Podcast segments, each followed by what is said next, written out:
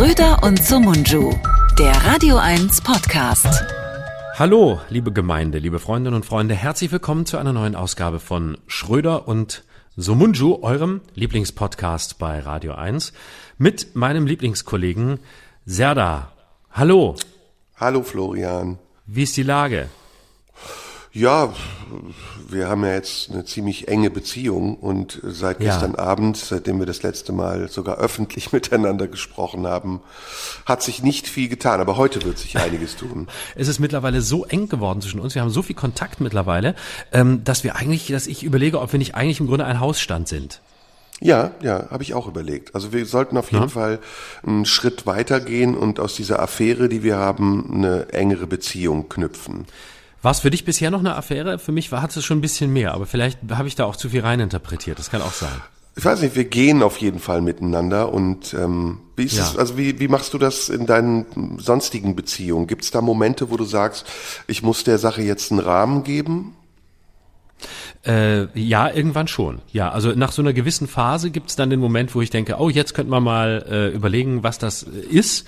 Aber ähm, meistens habe ich es auch immer ein bisschen rausgezögert. Wobei, nee, ich muss überlegen. Es gab, war ganz unterschiedlich. Manchmal konnte ich es gar nicht erwarten, dem einen Rahmen zu geben. Und manchmal war es so, dass ich dachte, jetzt hm, warten wir mal noch ein bisschen. Und irgendwann war dann der Rahmen da und da habe ich gedacht, ach, ohne was auch ganz gut. und und ähm, aber äh, Geht das denn von ja, dir aus in der Regel oder geht das von deiner Partnerin aus? Äh, voll, war immer ganz unterschiedlich, war immer ganz unterschiedlich. Manchmal, manchmal ging es von mir aus, ähm, so dass ich ähm, irgendwie das Bedürfnis hatte, dem jetzt irgendwas zu geben und und das für mich klar zu ziehen, weil ich ähm, ansonsten überlastet gewesen wäre von der Situation ähm, und sich die andere Seite vielleicht so versucht hat zu entziehen oder ich dieses Gefühl hatte und mich das genervt hat. Und manchmal war es aber auch so, dass ich dachte, ach, das hat doch alles noch Zeit, das ist doch alles ganz toll und ähm, wo ich selbst unsicher war und gedacht habe, na ja, komm, jetzt warten wir noch ein bisschen, ist doch ganz schön. Warum muss man immer einen Rahmen haben? Wenn man so einen Rahmen hat, dann ist es auch alles so eingeschränkt und wenn das so frei ist, dann ist es doch auch total schön und äh, wenn es ein bisschen freier ist, dann muss man sich ja auch nicht ständig fragen, was ist das jetzt, weil diese Definitionen haben ja auch gar keinen Sinn. Und während ich rede, merke ich gerade, dass ich je nach Lebensphase mir im Grunde jede äh, Erklärung zurechtgelegt habe, wie es mir gerade gepasst hat. Unser ist es Rahmen bei ist, ja? Radio 1. Ja, bei mir ähnlich wie bei dir. Ich bin erstaunt darüber, dass es so ähnlich ist, weil man äh, ja immer denkt, man wäre, entschuldige bitte, man wäre einzigartig oder man würde alles nur alleine erleben. Aber es ist ja so, wie vieles im Leben, wir ähm, machen alle das Gleiche durch und und äh, die Ergebnisse, die wir haben, ähneln sich auch oft. Und ich glaube, das liegt daran, dass wir Menschen sind und dass Menschen sich in Wirklichkeit nicht großartig voneinander unterscheiden. Man denkt aber immer, man sei so allein mit seinen Neurosen und seinem Wahnsinn. Ne? Man denkt immer, oh, das ist jetzt, das passiert nur mir, so idiotisch bin nur ich. Alle anderen haben das Leben viel besser im Griff. Nur ich krieg's nicht gebacken und nur ich habe immer diese Probleme und nur ich stehe immer vor diesen Fragen. Und bei allen anderen läuft das doch. Die haben immer die richtigen Entscheidungen getroffen und die haben immer im richtigen Moment gewusst, was jetzt ansteht. Also das, das finde ich immer, man, man, man kommt sich immer so, man kommt sich immer so allein vor in diesen Situationen. Und dann muss man irgendwie mit Leuten reden. Oder, und wenn es dann zu einer gewissen Intensität des Gesprächs kommt, dann stellt man plötzlich fest, dass man doch gar nicht so allein ist und dass die anderen auch nur einen ähnlichen Wahnsinn durchmachen ähm, wie, wie man selbst. Aber äh, das Problem liegt, glaube ich, darin, sich überhaupt zuzutrauen und überhaupt äh, von sich ähm, äh, au- aus sich rauszugehen und von sich sowas preiszugeben, angstfrei äh, und nicht zu denken, ah, das, das wird sowieso keiner verstehen außer mir. Ja, womit wir beim Thema Isolation sind. Das ist ja jetzt ein ganz großes Thema in den letzten Monaten und wird in den nächsten Wochen noch größer werden. Was glaubst du, was kommt heute auf uns zu? Oder morgen wird's gesendet, also was ist gestern Nachmittag verkündet worden? Je nachdem, wie schnell Radio 1 ist, läuft vielleicht schon heute Nachmittag. Das hängt ein bisschen davon ab, äh, wie hoch das Level wird, dass wir heute in Sachen äh, Beleidigung hier eingehen. Äh, ich glaube, dass wir heute Verschärfungen erleben werden. Stand jetzt, Montagvormittag, gibt es ja schon eine Beschlussvorlage. Und die Beschlussvorlage sagt, wenn das, was die DPA berichtet, richtig ist, aus, dass es weitere Kontaktbeschränkungen geben soll, also dass man sich nur noch aus zwei Haushalten mit zwei weiteren Menschen treffen kann, also nicht mehr aus zwei Haushalten mit zehn. Offensichtlich sollen Schulklassen halbiert halbiert werden, die Klassenstärke. Alle sollen Mundschutz tragen, ab der ersten Klasse die ganze Zeit, überall auf dem Schulgelände, also Lehrer und Schüler auch draußen, äh, sollen nicht mehr essen, nicht mehr trinken, in kein Brötchen mehr beißen. Das ist wirklich wichtig. Also gerade sowas wie Ernährung, äh, Zunahme von äh, Lebensmitteln äh, und so wird überschätzt. Essen, trinken muss nicht mehr sein. Ist ja auch eine Konvention in meinen Augen. Es wird Zeit, dass Kinder sich mal dran gewöhnen, dass man auch ähm, Getränke und ähm, Nahrungsaufnahme frei leben kann. Das wäre einfach wichtig. Ähm, gerade auch wenn man so eine Karriere als Astronaut anstrebt oder so oder Astronautin. Das ist sicher eine gute Lektion. Nein, also das, das ist geplant, habe ich gelesen. Und dann habe ich äh, gelesen, dass, ähm, was war noch? Äh, ich glaube, genau, aber auf jeden Fall massive Kontaktbeschränkungen und das Ganze bis, bis Weihnachten ist, äh, ist Stand jetzt am Montagvormittag der Plan und so ähnlich wird es wahrscheinlich auch kommen. Und dann soll man sich mit noch, noch weniger Leuten treffen und noch, noch weniger Kontakte haben. Und, äh, boah, Aber deine, deine Ironie, deine Ironie ähm, bedeutet, dass du das nicht nachvollziehen kannst. Äh, doch, ich kann viel, vieles schon nachvollziehen. Ich fand jetzt, ich fand nur dieses, ich habe das nur, wo war das? Irgendwo habe ich das heute Morgen gehört von irgendeiner, ich glaube Gewerkschaft er, Erziehung und Wissenschaft, war das glaube ich irgendeine, irgendeine Gesprächspartnerin, die sagte, na ja, aber irgendwann müssen die Kinder ja nochmal in Brötchen beißen können. Und als ich das hörte, da ist mir sofort die Pointe eingefallen, warum Essen und Trinken wird doch überschätzt.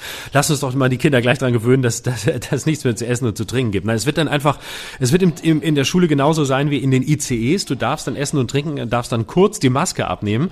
Und wenn du die Maske aber zu lang abnimmst, so wie beispielsweise Norbert Walter Borjans im ICE, dann kommt jemand von der Bildzeitung, der steht dann direkt vor der Schule und fotografiert dich als Kind und postet das. Hier Achim Sieben äh, aus äh, von der Realschule ähm, Hückeswagen hat äh, die Maske abgelassen, obwohl er schon drei Minuten nicht mehr an seinem Brötchen abgebissen hat.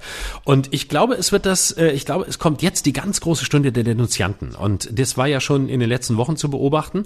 Die Bildzeitung macht's mit ihren Mitteln und äh, fotografiert Armin Laschet, wenn er eine halbe Sekunde zu lang in, in, in der Maschine sitzt, äh, in der Lufthansa-Maschine und die Maske nicht richtig abhat und sie so halb vom Gesicht hängt. Ähm, und äh, mit, mit Walter Borjans das Gleiche. Und wir die Guten, die wir uns immer an die Regeln halten, machen das natürlich auch. Und jetzt kommt die ganz große Stunde. Jetzt wird die Polizei gerufen. Wenn, wenn keine Ahnung, da sitzt jemand zu Hause, guckt irgendwie YouPorn, da sind mehrere beteiligt am Porno und schon wird die Polizei gerufen und man sagt, da drüben ist eine Gruppensexparty, dabei war es am Ende nur YouPorn. Ich glaube, jetzt kommt die Stunde der Denunzianten und die ist ja sowieso schon länger da. Das ist die Situation, in der viele glauben, jetzt kann man hier mal richtig, jetzt, jetzt kann man mal, jetzt rufe ich aber an. Der, der, der Müller nebenan hat mir schon immer nicht gepasst. Jetzt, jetzt rufe ich die Polizei. Der trifft sich sicher auch mit vier Leuten aus vier Haushalten. Ich glaube, das kommt jetzt noch stärker. Hm. Ja, das ist ein Bund an ähm, Themen, die du da gerade aufgemacht hast und sehe ich auch so.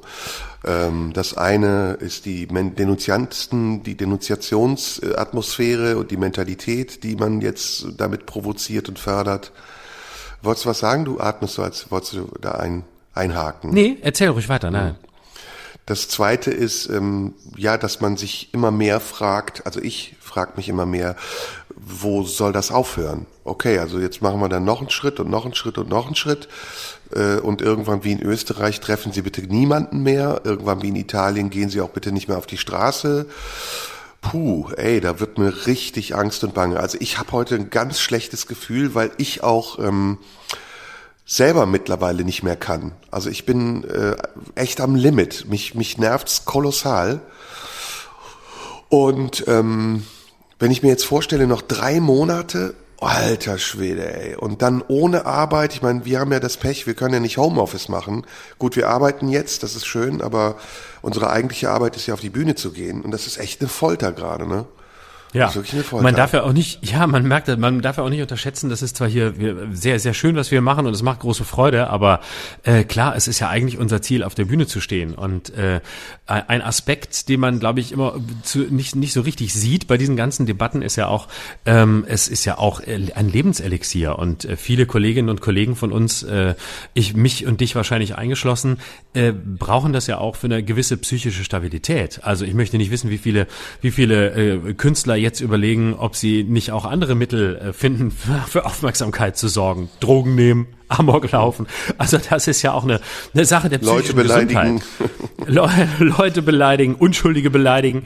Äh, also ja. das sind ja auch Dinge, die dann passieren. Also im Grunde genommen ist jetzt, wir sind, eigentlich muss man sagen, es ist jetzt sozusagen verminderte Schuldfähigkeit für alles, was wir hier sagen, weil wir in so einem Ausnahmezustand sind und weil wir unseren Beruf überhaupt nicht mehr ausüben können und weil es für uns eben nicht darin äh, aufgeht, zu Hause zu sitzen und irgendwas mal auf, zu Papier zu bringen. Das ist natürlich auch mal ganz nett, aber im Grunde stehen wir auf Bühnen oder ähnliches und da ist im Moment absolut gar nichts möglich. Und ich weiß auch nicht so recht, wie es wie es jetzt weitergehen soll. Ich habe den Eindruck, dass sie jetzt diese Verschärfungen planen bis bis Weihnachten offenbar, wenn diese Beschlussvorlage denn so durchgewunken wird.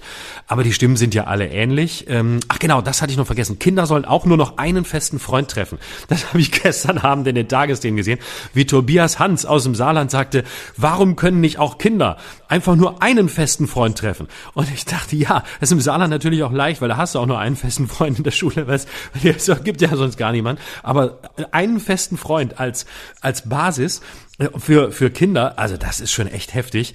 Und sie wollen das jetzt wohl bis Weihnachten machen, um dann ähm, an Weihnachten alles aufmachen zu können, damit sich alle sehen können.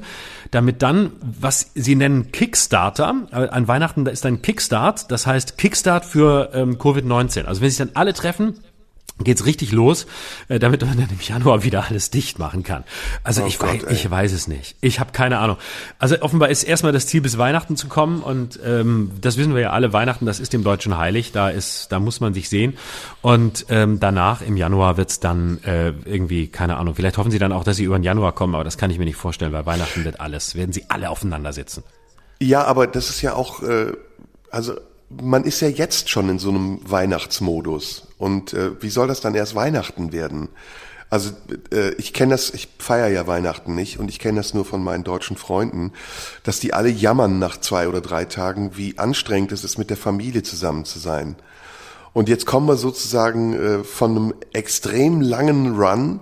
Seit Monaten sind wir alle schon zu Hause, die Leute hängen aufeinander, Familien, äh, Paare und was weiß ich was. Und jetzt kommt auch noch Weihnachten, also nochmal drei verschärfte Tage, in denen gar nichts mehr geht. Also ich glaube, Weihnachten wird echt eine Katastrophe dieses Jahr, selbst wenn bis dahin irgendwas gelockert wird, weil Weihnachten selbst ist ja nicht locker. Also was lockert man? Man lockert eigentlich das Weihnachtsfest. Das ist ja. irgendwie absurd. Absolut. Ja. Und dann treffen sich alle. Eben, also das, das ist mir auch so ein Rätsel. Dieses Hinarbeiten auf Weihnachten. Also ja, Weihnachten ist sicher für viele Familien und wichtig und schöne Zusammenkunft. Ich, will ich ja gar nicht in Frage stellen. Aber ich finde, Weihnachten ist doch das meist überschätzteste Fest. Und egal mit wem du redest, du weißt, 24. okay, macht man. 25. auch noch okay. Im Zweifel, wenn man das Glück hatte, geschiedene Eltern zu haben, dann trifft man am 24. den einen Teil und am 25. den anderen oder spätestens am 26. den anderen Teil. Und dann ist auch der zweite Weihnachtsfeiertag noch gerettet. Aber ansonsten weißt du doch da von allen, dass sie spätestens ab dem zweiten Weihnachtsfeiertag aufeinander sitzen und beten, dass es einfach nur vorbei ist. Und dass ja, und man endlich wieder nach Hause gehen kann und die Leute nicht mehr sehen muss, weil man weiß, so viel hat man sich dann halt doch nicht zu sagen. Ja, und auf der, auf, da gibt's noch was anderes. Ich meine, der liturgische Kalender bestimmt ja jetzt gerade unsere Politik. Und äh, ich dachte immer, wir leben in einem säkularen Staat. Nix. Und deswegen, äh, eigentlich, wenn man sagt, Corona ist gefährlich, kann man ja nicht sagen, das ist nur bis Weihnachten gefährlich. Weil da kommt Jesus und dann ist es mal kurz ausgesetzt. Und wie ist es mit den Moslems? Also äh, dürfen die dann auch tun, was sie wollen? Dürfen die, äh, wie ist mit Ramadan äh, nächstes Jahr, wenn dann Corona noch da sein sollte, nimmt man Rücksicht dann auf die Leute, die Ramadan ein Schaf schächten müssen? Oder sagt man da auch, äh, nee, also oder ich weiß es nicht, das ist so, klingt so komisch alles. Aber ich, mich wundert nichts mehr. Ich bin eh gerade in einem Science-Fiction-Film, habe ich das Gefühl. Es, ja, es ist völlig weird, weil weil Weihnachten äh, soll dann soll dann alles irgendwie äh, okay sein und laufen und das ist so ein bisschen wie Freigang im Knast. Weihnachten, da dürft ihr dann ein bisschen raus, machen wir mal lockerere Maßnahmen und äh, danach ist dann wieder danach ist wieder dicht. Also es ist äh, ja, man hängt sich glaube ich an irgendwas auf und Weihnachten passt jetzt irgendwie so, weil da haben alle ein Ziel und äh, das ist glaube ich so im in dem in den Top-Down-Köpfen von Markus Söder und Jens Spahn ist das so drin Weihnachten. Da haben wir was, da können wir drauf hinarbeiten. Äh, da haben die Leute Leute was, woran sie sich festhalten können. Das ist ein Ziel. Bis dahin halten sie durch. Da können wir die Disziplin hochhalten und äh, dann werden wir sehen, wie es weitergeht. Ich glaube, das ist der, das ist, das ist der Ansatz, die Leute irgendwie bei der bei der Stange zu halten, damit die Disziplin nicht nachlässt. Ähm, und dann dann hat man sowas. Dann gibt's Geschenke und ähm, ja, es ist es ist völlig absurd. Also es ist völlig absurd. Meinst du, es kommt noch so, vermeiden Sie Körperkontakt mit Ihren Kindern? Oder äh, ja, verzichten ja, Sie auf ja. Sex? Verzichten Sie auf Sex? Das ist gefährlich, da kann man sich bei anstecken. Genau, genau. Aber wir brauchen auf der anderen Seite natürlich auch, wir dürfen nicht vergessen, fürs Bruttoinlandsprodukt brauchen wir natürlich auch Kinder. Und insofern, ähm, da, das darf noch sein. Aber vielleicht, vielleicht nur noch, vielleicht nur noch zur, zur, ähm, äh, zur, zur Fortpflanzung. Ne? Das wäre ja auch, das würde ja auch passen zu einem Land, das sich angeblich säkular nennt, aber am Ende des Tages dann doch alles, was christlich ist, überhochhängt. Wie, was man überhaupt in diesen Tagen merkt. Ne? Also ich muss sagen, ich verstehe in, in einer gewissen Hinsicht die Verschärfung schon, ähm, weil die Infektionszahlen einfach nach wie vor nicht so rückläufig sind, wie sie sein sollten und dass man das Ganze noch drücken muss, ist mir auch klar und ich möchte es mir auch nicht so leicht machen. Ich möchte nicht in der Situation des Politikers sein im Moment und da jetzt die Entscheidungen treffen, die zu treffen sind. Insofern ähm, will ich jetzt gar nicht so tun, als fände ich das alles falsch. Ich weiß die Lösung auch nicht und vielleicht ist es, vielleicht ist es für drei Wochen richtig, aber ähm, ja, es ist, ich bin da echt unentschieden. Aber was auffällt, ist wirklich, dass wir in dieser Corona-Krise doch wieder irgendwie so ein, äh, ja, wir werden wieder so ein richtig so ein so ein äh, nicht säkularer nicht säkularer Staat. Also der, die Trennung von Kirche und Staat hat ja noch nie wirklich funktioniert. Also gab es ja auch faktisch nie. War ja immer nur, nur äh, eine Nebelkerze. Aber jetzt merkt man es in den vergangenen Wochen ganz krass. Die Kirchen sind auf, äh, die Theater aber nicht. Ähm, und äh, in Gottesdienste darf man gehen, ins Theater nicht, obwohl Gottesdienste nachgewiesene Superspreader-Events sind. Weil da sagt man, ja, da müssen, da können sich die Leute ja treffen und ähm, da müssen sie halt auch hin, weil ihr Glaube und das, da finden sie Trost und so. Und auf der anderen Seite ähm, haben wir dann hier Weihnachten, auch ein christliches Fest, das komplett hochgehalten wird. Also wo ist der säkulare Staat, der wir eigentlich sein wollen? Könnte sein, ne, dass die Kirche dahinter steckt. Also dass auch, äh, ja. äh, dass wir jetzt erzogen werden, keusch zu sein oder dass man sagt, ähm, wenn Sex, dann nur Atergo mit Maske und Gummi. Ähm, also, also irgendwie äh, macht das Sinn. Es kann sein, dass die katholische Kirche hinter dieser ganzen Corona-Geschichte steckt. Corona ist auch irgendwie so ein sehr katholisch klingender Name, finde ich. Ja, total. Ne? Und ich ja. habe auch das Gefühl, also ich bin jetzt ähm, vor einiger Zeit durch Neukölln und Kreuzberg gefahren. Ähm, da sind auch nicht so viele Polizeikontrollen. Also bei den bei den äh, Nichtchristen denkt man sich, glaube ich, naja, wenn sie wollen, können sie mitmachen, aber wenn nicht, ist auch scheißegal. Oder? Ja, das kann das ist eigentlich sein, ein Glaubenskrieg. Ja. Das ist eigentlich ein Glaubenskrieg. Eigentlich, im, im, Im tiefsten Innern ja. Im Grunde geht's hm. im Grunde geht's genau darum. Aber ähm, ja, Demut ja, ist auch ein ne? Demut lernen wir ja. gerade auch. Also eigentlich alle Werte de, des christlichen Denkens werden uns gerade durch die Hintertür eingeimpft. Genau, genau. Zurück, zurück in eine, zu, zurück in eine Zeit, in der und äh, vor allem, man muss ja auch sehen, äh, die Zeit ist ja eigentlich für die katholische Kirche oder überhaupt für die für die für die christliche Religion sehr anschlussfähig. Ich meine, wir leben in einer Zeit, in der der äh, in der auch ähm, der, der, der, äh, hier der, der Galgen wieder, wieder steht. Er steht eben nur im Internet. Da muss sich jetzt ein bisschen die katholische Kirche auch ähm, noch den modernen Regeln des Internets äh, anschließen. Der Marktplatz ist heute das Internet, da wird mal einer gehängt. Also die mittelalterliche Struktur haben wir ja äh, quasi zurückgeholt, nur im Online.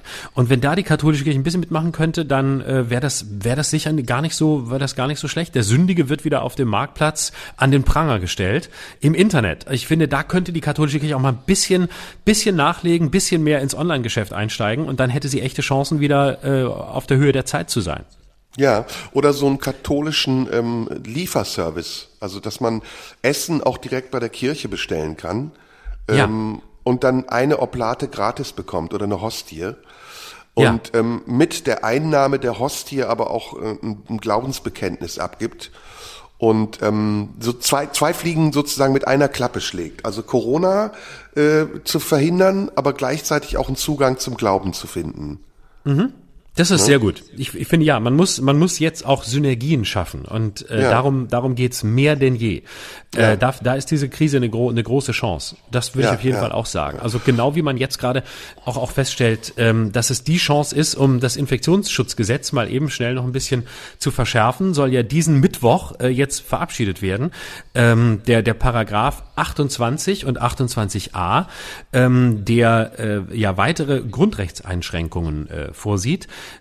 äh, der aber juristisch kaum haltbar ist, so wie ich es gerade vorhin gelesen habe. Ich habe vorhin noch gerade das, den Fehler gemacht, das juristische Wochenblatt aufzumachen. Ich habe kein Wort verstanden.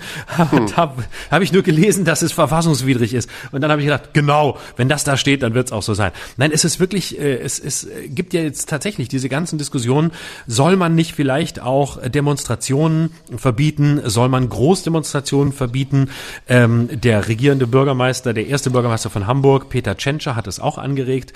Nach Leipzig gab es eine große Diskussion. Äh, der ähm, äh, Präsident des Städtetags, der Leipziger Oberbürgermeister Junge, hat im Deutschlandfunk ein Interview gegeben, wo er gesagt hat, das sei jetzt schon also der Moment, wo man mal drüber nachdenken müsste, ob es überhaupt noch richtig sei, äh, Demonstrationen äh, zu, zu, zuzulassen in dieser Zeit, nach dieser Querdenken-Demo.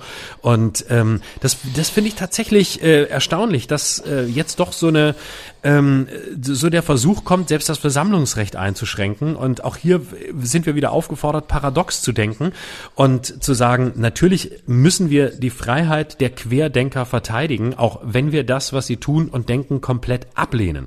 Weil natürlich kann das Versammlungsrecht nicht eingeschränkt werden. Natürlich müssen die das Recht haben, zu demonstrieren. Und natürlich dürfen sie auch in einer Innenstadt wie in Leipzig demonstrieren, auch wenn mir das überhaupt nicht passt. Und ich bin der Erste, der die, der das, der, der das scheiße findet, was sie da machen, mit 16.000 Leuten ohne jeden Abstand da rumzulaufen. Aber wir können doch jetzt nicht ernsthaft uns von Querdenkern diktieren lassen, ob wir das Versammlungsrecht einschränken oder nicht oder Großdemonstrationen zulassen oder nicht. Also das, das kann doch, das ist doch nicht die, die, das Gebot der Stunde. Und da kommt so viel Populismus von der Seite, ähm, der mir, die mir gar nicht gefällt, weil ich den Eindruck habe, wir machen gerade die Querdenker erst recht stark dadurch, weil wir genau das tun, worauf die sich dann setzen können und sagen können, guck da, wir, wir sollen ja nicht demonstrieren, da werden die Grundrechte Grundrechte eingeschränkt. Und eine solche Maßnahme, das ist irgendwie, das ist Gesundheitsinstrumentalisierung. Das ist auch nicht im Sinne der Gesundheit und das ist auch nicht im Sinne äh, des Infektionsschutzes, sondern das ist so ein ganz äh, primitiver Versuch, ähm, da mal eben äh, mit, mit dem Hammer drauf zu hauen. Und ich finde das,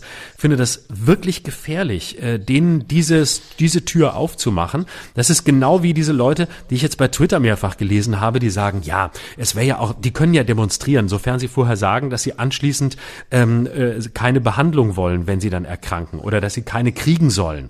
Ähm, und das ist alles so, ah ja, wie gesagt, ich finde, ich finde diese Querdenken-Sache geht mir auch völlig gegen den Strich. Ähm, ich sehe das auch und könnte kotzen, aber Wirklich, äh, es Leute nicht mehr behandeln, die auf einer Demo waren, das kann doch jetzt nicht das Prinzip sein von Leuten, die sich selber für aufgeklärt halten. Hm. Ja, und ähm, ja, mir, mir fällt eigentlich nichts anderes als Ironie zu der ganzen Situation ein. Also warum erklärt man den Leuten noch, was man verbietet? Wir sind doch schon längst über den Punkt hinaus, an dem man ihnen eigentlich nur noch sagen müsste, was erlaubt ist. es, es wäre auch wäre kürzer. Man, man, man wäre auch schneller zu Ende. ja, ihr dürft atmen. Ja, ihr dürft atmen, ja. ihr dürft ein paar Schritte draußen machen. Ähm, ihr dürft euch nicht, nee, das ist ja schon ein Verbot wieder. Ihr dürft euch beschweren, aber bitte nicht äh, zu laut und nicht zu viele auf einmal. Ey, äh, haken wir es ab. Wir können, also was können wir, was können wir tun? Was können wir dagegen tun? Äh, wir können, wir können nicht viel tun. Ich glaube, wir können nur unsere eigene Hilflosigkeit mit den Leuten teilen und äh, unsere eigene Ambivalenz äh, in dem Punkt. Also zu sagen, ja, auf der einen Seite ist es nachvollziehbar, äh, dass irgendwas passieren muss. Das ist mir von den Zahlen her auch klar. Äh, ob diese Verschärfungen, die jetzt eintreten, die richtigen sind oder nicht, ich weiß es nicht. Wenn es darum geht, so eine Situation wie jetzt in Österreich zu verhindern, von mir aus, dann treffen wir uns mit noch weniger Leuten. Äh, das finde ich alles, das, das erklärt sich mir. Das finde ich auch noch nachvollziehbar. Ob es am Ende richtig ist, weiß keiner. Ähm, diese Fokussierung auf Weihnachten, ja, finde ich daneben und alles andere mit, mit Grundrechtseinschränkungen wie äh, keine Demos mehr, nur weil wir damit den Applaus derer kriegen, die zu Recht gegen die Querdenker sind, ist mir zu ähm, ja, aber ansonsten können wir, glaube ich, nur, ich weiß es nicht, vielleicht sollten wir hier einen Service-Podcast draus machen. Vielleicht sollten wir einfach so ein bisschen Happy-Go-Lucky-mäßig werden. Vielleicht sollten wir die Emotion unter den Podcasts werden. Happiness, einfach mal was Positives verbreiten und den Leuten, vielleicht sollten wir Fitnesskurse hier im Podcast anbieten. Einfach so, äh, Serda und Flori zeigen schöne Übungen für die Mathe zu Hause und so. Also, dass man ein bisschen was Positives macht. Also nicht immer nur so negativ, nicht immer nur edgy, nicht immer nur dagegen, Kritik, positiv sein. Vielleicht ist einfach, das fehlt uns vielleicht ein bisschen. Einfach der positive Podcast von Radio 1. Alle anderen äh, sind, sind so negativ, kritisieren die Welt, wir nicht mehr. Vielleicht ist es das, was wir brauchen. Mal konstruktiv sein, nicht dagegen, dafür. Mm, ja, kann ich nicht. du klingst sehr motiviert. kann du ich klingst nicht, sehr. Ich, nicht. ich schon, wie du hörst. Ich bin voll Ja, so. Ich bin, bin ein positiver Typ. Du hast Äh, erstaunlich viel. Energie auch noch. Also es wundert mich total. Ich weiß nicht, ob ich jetzt eine Schwächeperiode gerade habe, aber ähm, oh, ey, na komm, ich will jetzt auch nicht jammern. Das ist Nee, lass uns so, drüber reden. Nein, lass uns drüber reden. Das ist völlig schön. Nein, das machen wir natürlich nicht. Es war jetzt. Ja. Also ich Ähm, habe echt krieg ich unterschätzt, ich muss ganz ehrlich sagen, ne?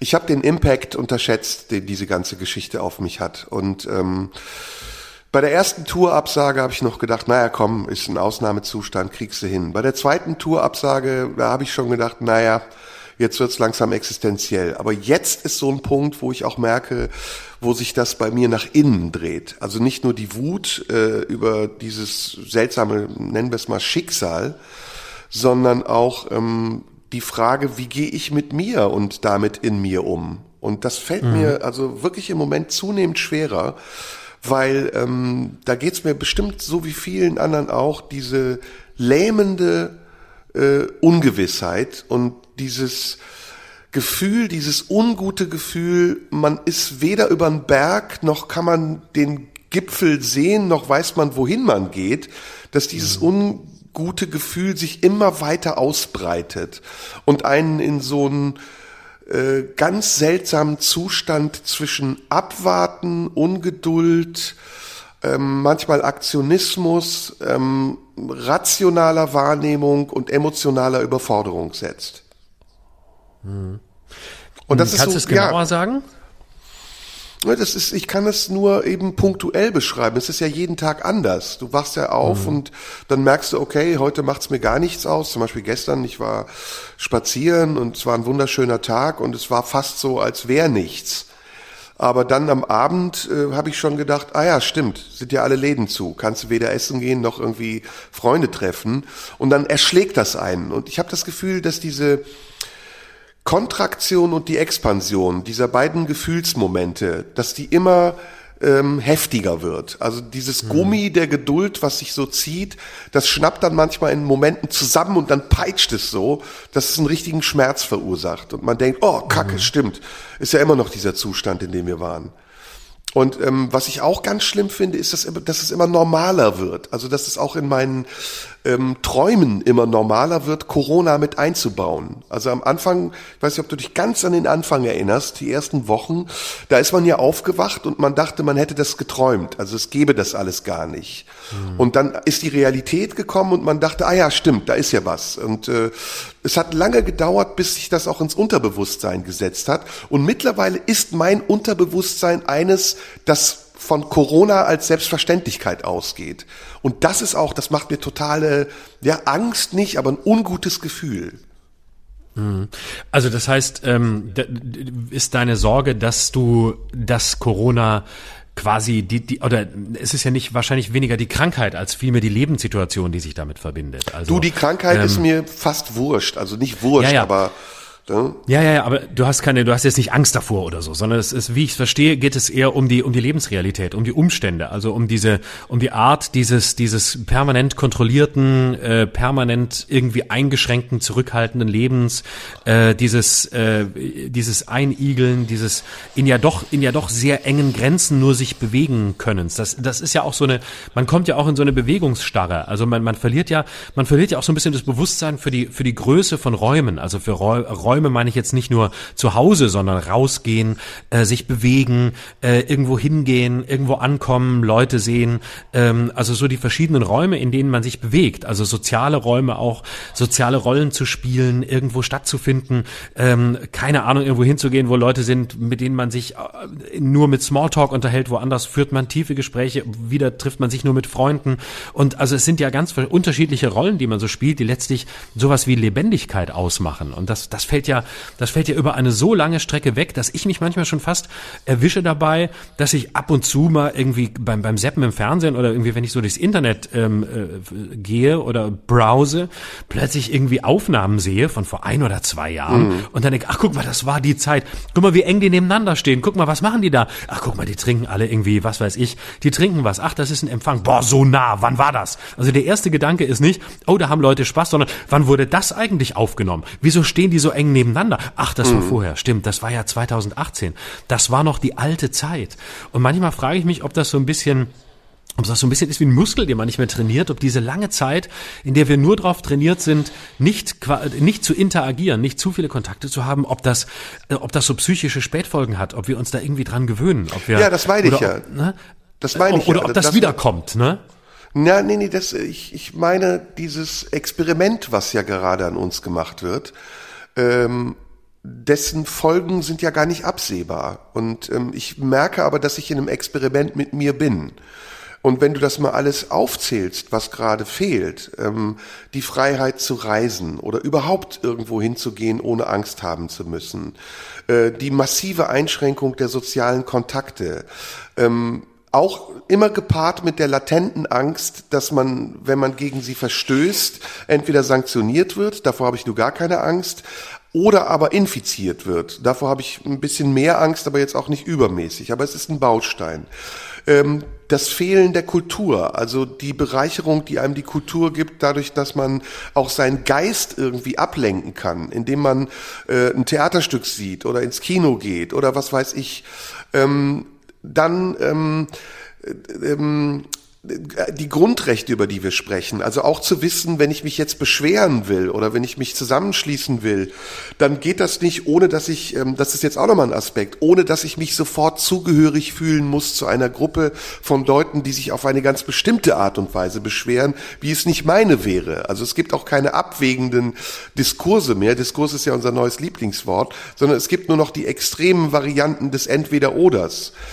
Mhm. Und, und, und. Also wir können jetzt ganz viel aufzählen. Und ich habe, ich spüre mittlerweile regelrecht an mir selbst und an meiner Seele, dass meine ähm, Kapazität und Kapabilität für Konflikte und Lösungen von Konflikten äh, eingeschränkt beziehungsweise fast schon gestört bis behindert, bis unmöglich ist im Augenblick. Und dann kommt mhm. ja noch das größte Ding, die existenzielle Angst, also nicht arbeiten zu können und zu dürfen, ähm, nicht in äh, ja, also ne, alles Lustfeindlichkeit, ähm, existenzielle Angst, soziale Kontakte, die immer weniger werden und dazu eben noch eine übergeordnete und unterschwellige Angst über etwas sehr Ungewissen und äh, diffusen.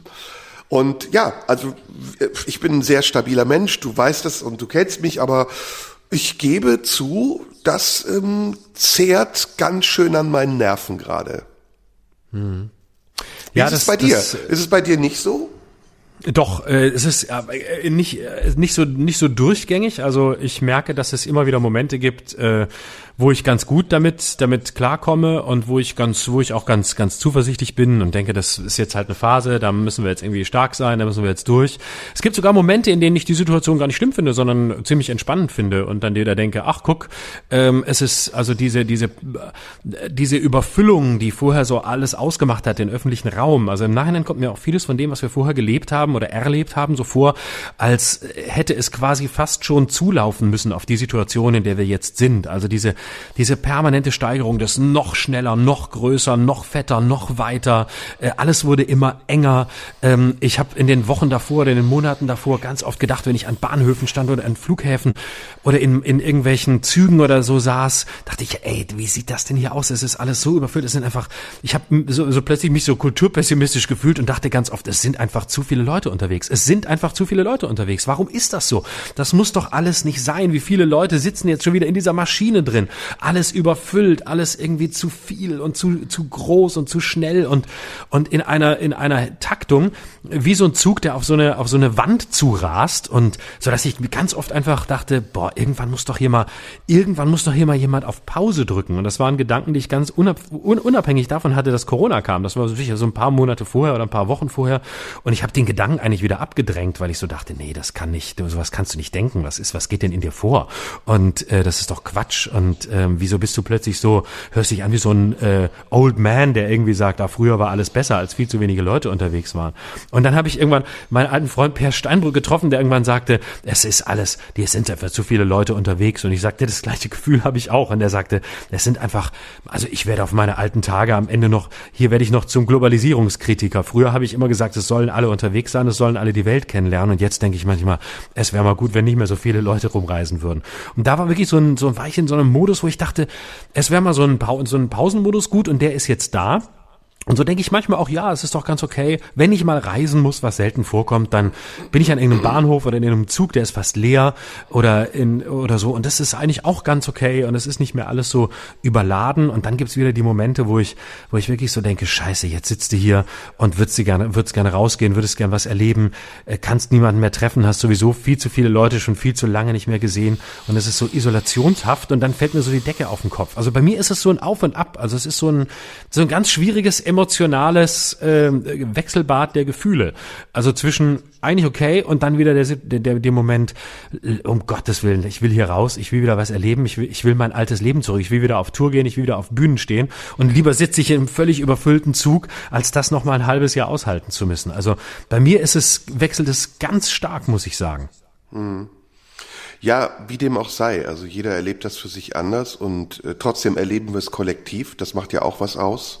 Und ähm, es bringt auch nichts zu sagen, anderen Leuten geht's schlechter, sondern uns geht's so, wie es uns geht. Und ähm, ja, und das ist auch so ein Modus, den man dringend hinter sich lassen muss. Da war ich auch lange drin, dass ich dachte, ja, wir müssen jetzt, äh, wir müssen das jetzt auch, du darfst nichts sagen, du, wir müssen das vergleichen.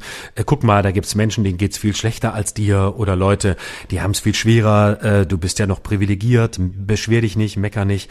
Und das ist aber auch sowas, im Grunde ist der Gedanke falsch. Natürlich gibt's immer Leute, denen es schlechter geht. Und natürlich gibt es immer Menschen, die krasser betroffen sind und die noch viel härtere Schicksale haben, äh, die Angehörige in Pflegeheimen haben oder was auch auch immer, die monatelang zu waren oder im Pflegeheim, wo es irgendeinen Fall gibt und plötzlich ist zwei Wochen dicht und du weißt genau, da sitzen Patienten drin, die haben Demenz oder so und die sehen zwei, drei Wochen die Angehörigen nicht mehr und haben auch kein Zeit- und Raumgefühl mehr wie wir. Das ist alles schrecklich, keine Frage. Und da gibt's objektiv sicher viele, denen es schlechter geht als uns beiden. Aber es ist, ich glaube, man muss versuchen, über diese Vergleichssituationen wegzukommen, weil sie als Prinzip falsch ist. Man kann nicht Schicksale gegeneinander aufrechnen. Und selbst wenn man es quasi mit einem Mitgefühlsblick zu denen tut, denen es noch schlechter geht, bleibt es ein Aufrechnungsmoment. Und das ist im Kern eigentlich falsch, obwohl ich das selbst sehr lange getan habe. Am Ende geht es darum, dass wir alle in der gleichen Situation sind und jeder hat seine Probleme, seine Sorgen damit. Und ähm, das kann man nicht, das kann man nicht aufrechnen, sondern es geht darum, individuell das ernst zu nehmen, was in Leuten in dem Moment vorgeht und nicht zu sagen, ja, aber du darfst nicht und du darfst schon. Weil damit macht man eine Priorisierung und eine Hierarchisierung der Gesellschaft auf, ähm, die falsch ist, weil die so das Einfallstor bietet für den Gedanken von, ja, ähm, du hast es mehr verdient und du weniger, du hast unser Mitgefühl und du nicht. Nee, es geht um das drum, um das, was, was jeder Einzelne erlebt und fühlt und das kann man dann äh, mehr oder weniger für sich wichtig nehmen, ernst nehmen, sich identifizieren oder sich eben nicht identifizieren.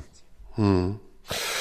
Ja, und dann kommt ja auch noch hinzu, dass wir nicht nur dieses Corona-Ding haben, sondern es, die Welt ist ja im Moment sowieso irgendwie super strange. Also alle haben ja überall gerade das Problem, damit äh, zurechtkommen zu müssen. Aber dann gibt's ja auch noch diese Geschichten wie die USA-Wahl, ähm, die ja auch irgendwie so abläuft, wie man sich das hätte nie vorstellen können. Also da ist ja auch irgendwas aus den Fugen geraten. Wenn du mir jetzt gesagt hättest vor zehn Jahren, äh, es wird einen amerikanischen Präsidenten geben, der einfach leugnet, dass er die Wahl verloren hat und nicht aus dem Weißen Haus rausgeht, bis er sich da raustragen lassen muss.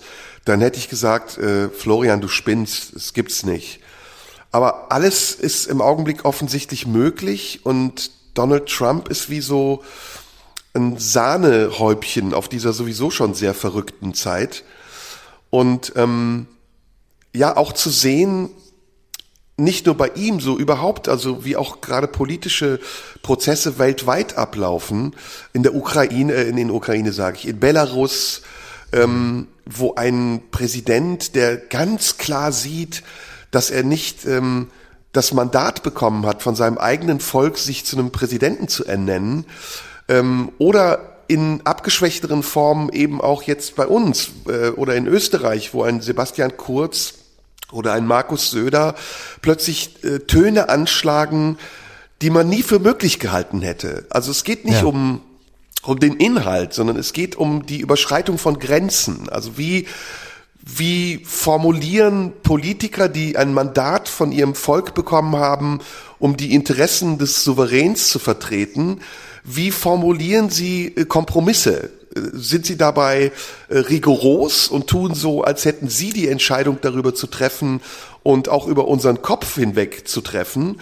Oder ist das eine Auseinandersetzung, an der wir in irgendeiner Form noch beteiligt sind? Und bringt es was, wenn man uns beteiligt? Also die US-amerikanischen Wähler, die müssen sich doch total verarscht fühlen. Also jedenfalls die, die Biden gewählt haben und denken, hallo, äh, wir haben die Wahl gewonnen, was ist los? Jetzt akzeptier es und verpiss dich. Ja, aber nein, ähm, einmal an der Macht scheint es so zu sein, das ist jetzt keine neue Erkenntnis, dass es sehr, sehr schwer ist, Politikern klar zu machen, dass ihr Mandat zeitlich begrenzt ist und dass, wenn dieses Mandat vorbei ist, sie auch ihren Hut zu nehmen haben und zu akzeptieren haben, dass Demokratie bedeutet, dass Mehrheiten darüber entscheiden, was Ziel und Richtlinie von Politik ist und nicht eine Meinung oder ein Amt.